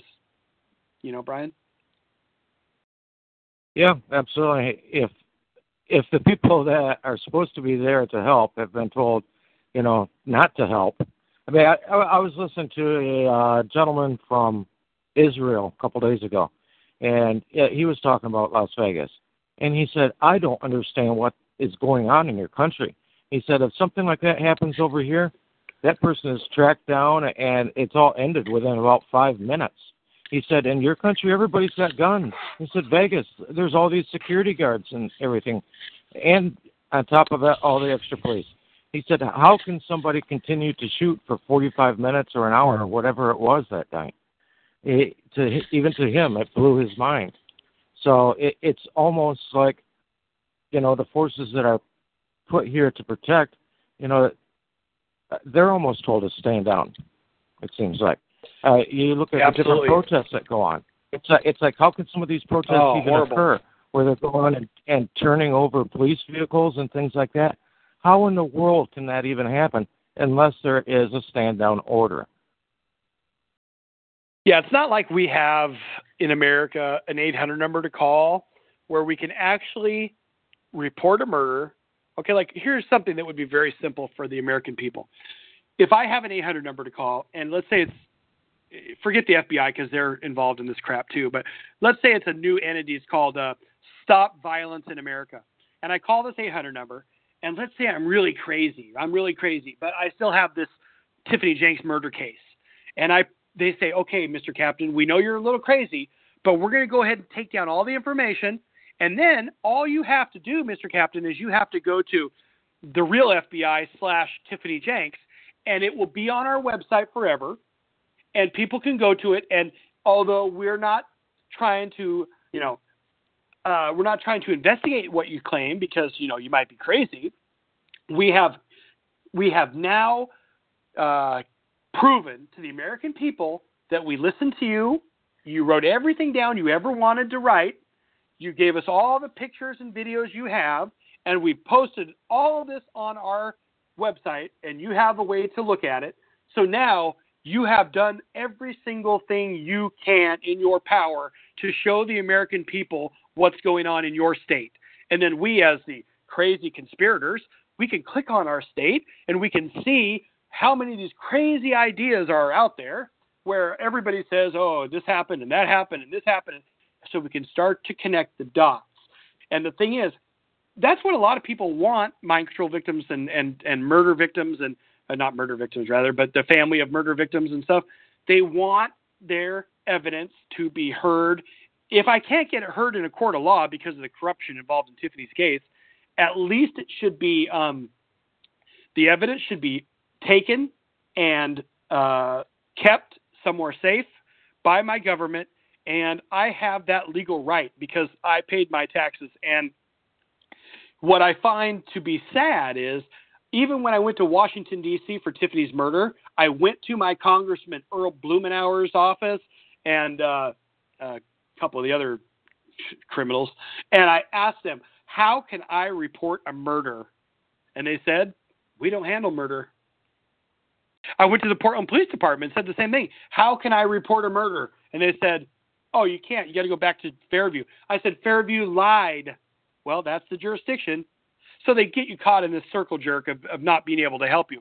But I wish that Trump would start some formal way for the public to start coming forward with what they know. Because there are people that have contacted me on Facebook that have loved ones that have been murdered and they've never gotten justice and all of those killers are still on our streets. And that's that's the difference here. Why would anybody want killers to be on the streets and then talk about gun control? Well, that's definitely a sign that there's got to be some other plan.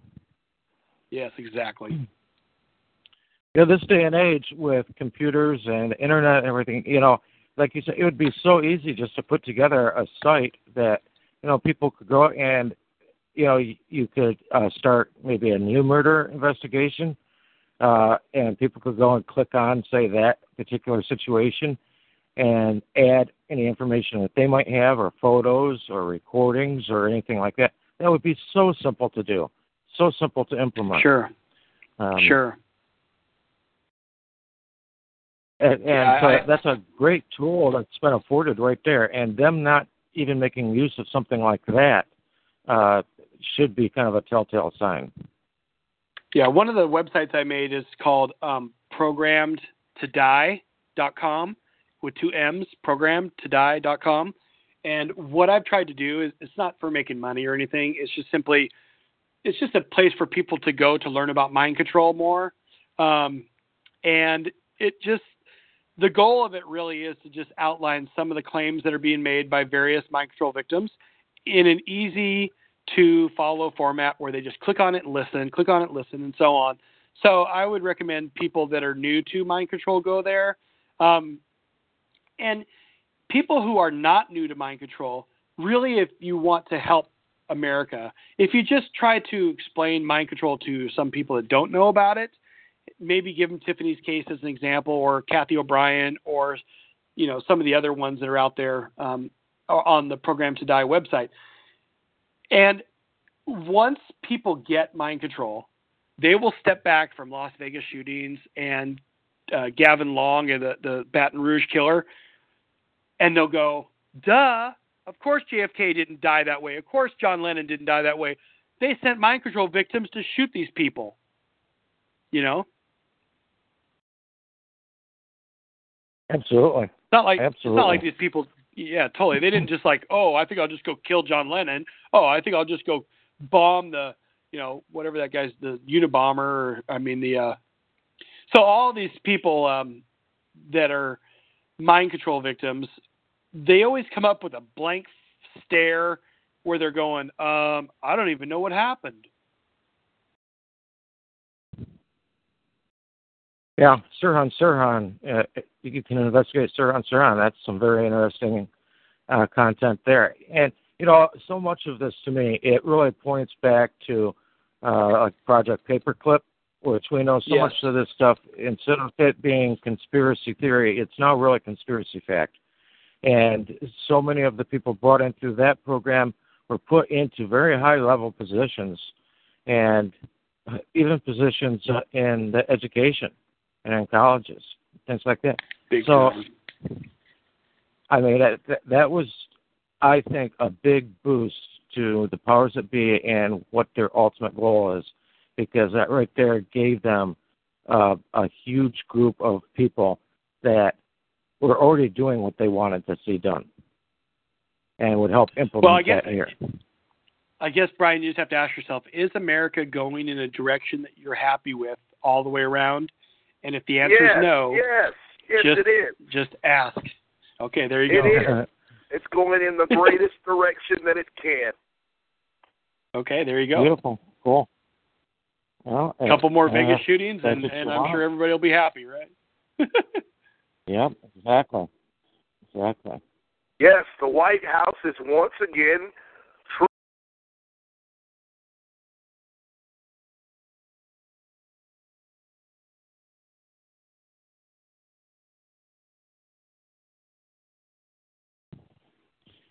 All right, yeah. You there, you there, John? yeah, yeah, no problem. Yeah, yeah. You know, I I left everybody unmuted at the beginning because there really wasn't any noise Yeah, coming no from anybody. So, but that's always going to happen. Um, Yeah, no problem. got a learning experience there, I guess. but yeah, it's okay. and and, and I'm sorry if people think that you know uh, Trump is for the people and he's going to do everything that the people want. I think you really need to think again, because if he is going to do everything that really needs to be done to help free the people, uh, he would have never been allowed to be in the position he's in. Well, I, I, I don't know. I, I, he hasn't helped me yet, and um, so I guess that proof is um, in the pudding. But uh, I hope and pray that there will be change, and I see it coming. Uh, David Icke tends to believe that Trump is fake uh, and not part of the uh, and not and not helping us. Uh, I tend to believe he is helping us, but I don't know. And all I know is this: I'm working on a murder. He seems to care about murders. I don't know how to get to him with my murder case, but if I could, and he didn't help me, then I would know that he's part of the cabal too. Um, but you're right in the idea that most people believe that he has to be part of the cabal, New World Order crap. Otherwise, they wouldn't allow him to stay. Um, well, we'll have to see that how that plays out. I, I'm a I'm a pro-Trump Well, I- person myself, so Well, yeah, I like the ideas and everything, and, and I I could be pro Trump, whatever, but I mean, I, kind of the way I look at it is, uh, we don't have the government here that we thought was originally established. That's not what's occurred. Uh, it's actually an overlay corporation that's been put here as a government servicing company, and they're the ones running everything. And the the people's voice uh, is silent. It really is. Um, I've just Yeah, seen too many situations. Even I, I've seen situations right here locally where um, the people in the county will vote 65, 70 percent for something, and does it ever happen? No, it never happens. And It's because it's not something that uh, those powers want to see uh, implemented. They're Yeah, do and what they want to do regardless of what the public says. Well, and and also that's not fair because the public is the government workers too. I never saw a, a more corrupt system, and I, and I'm not saying that they don't have a right to vote, but the corrupt government workers are always going to vote yes on the corrupt government agenda. So, and they make up 50% of the voting population. I promise you, they get the day off to go vote. I promise you, they can go vote.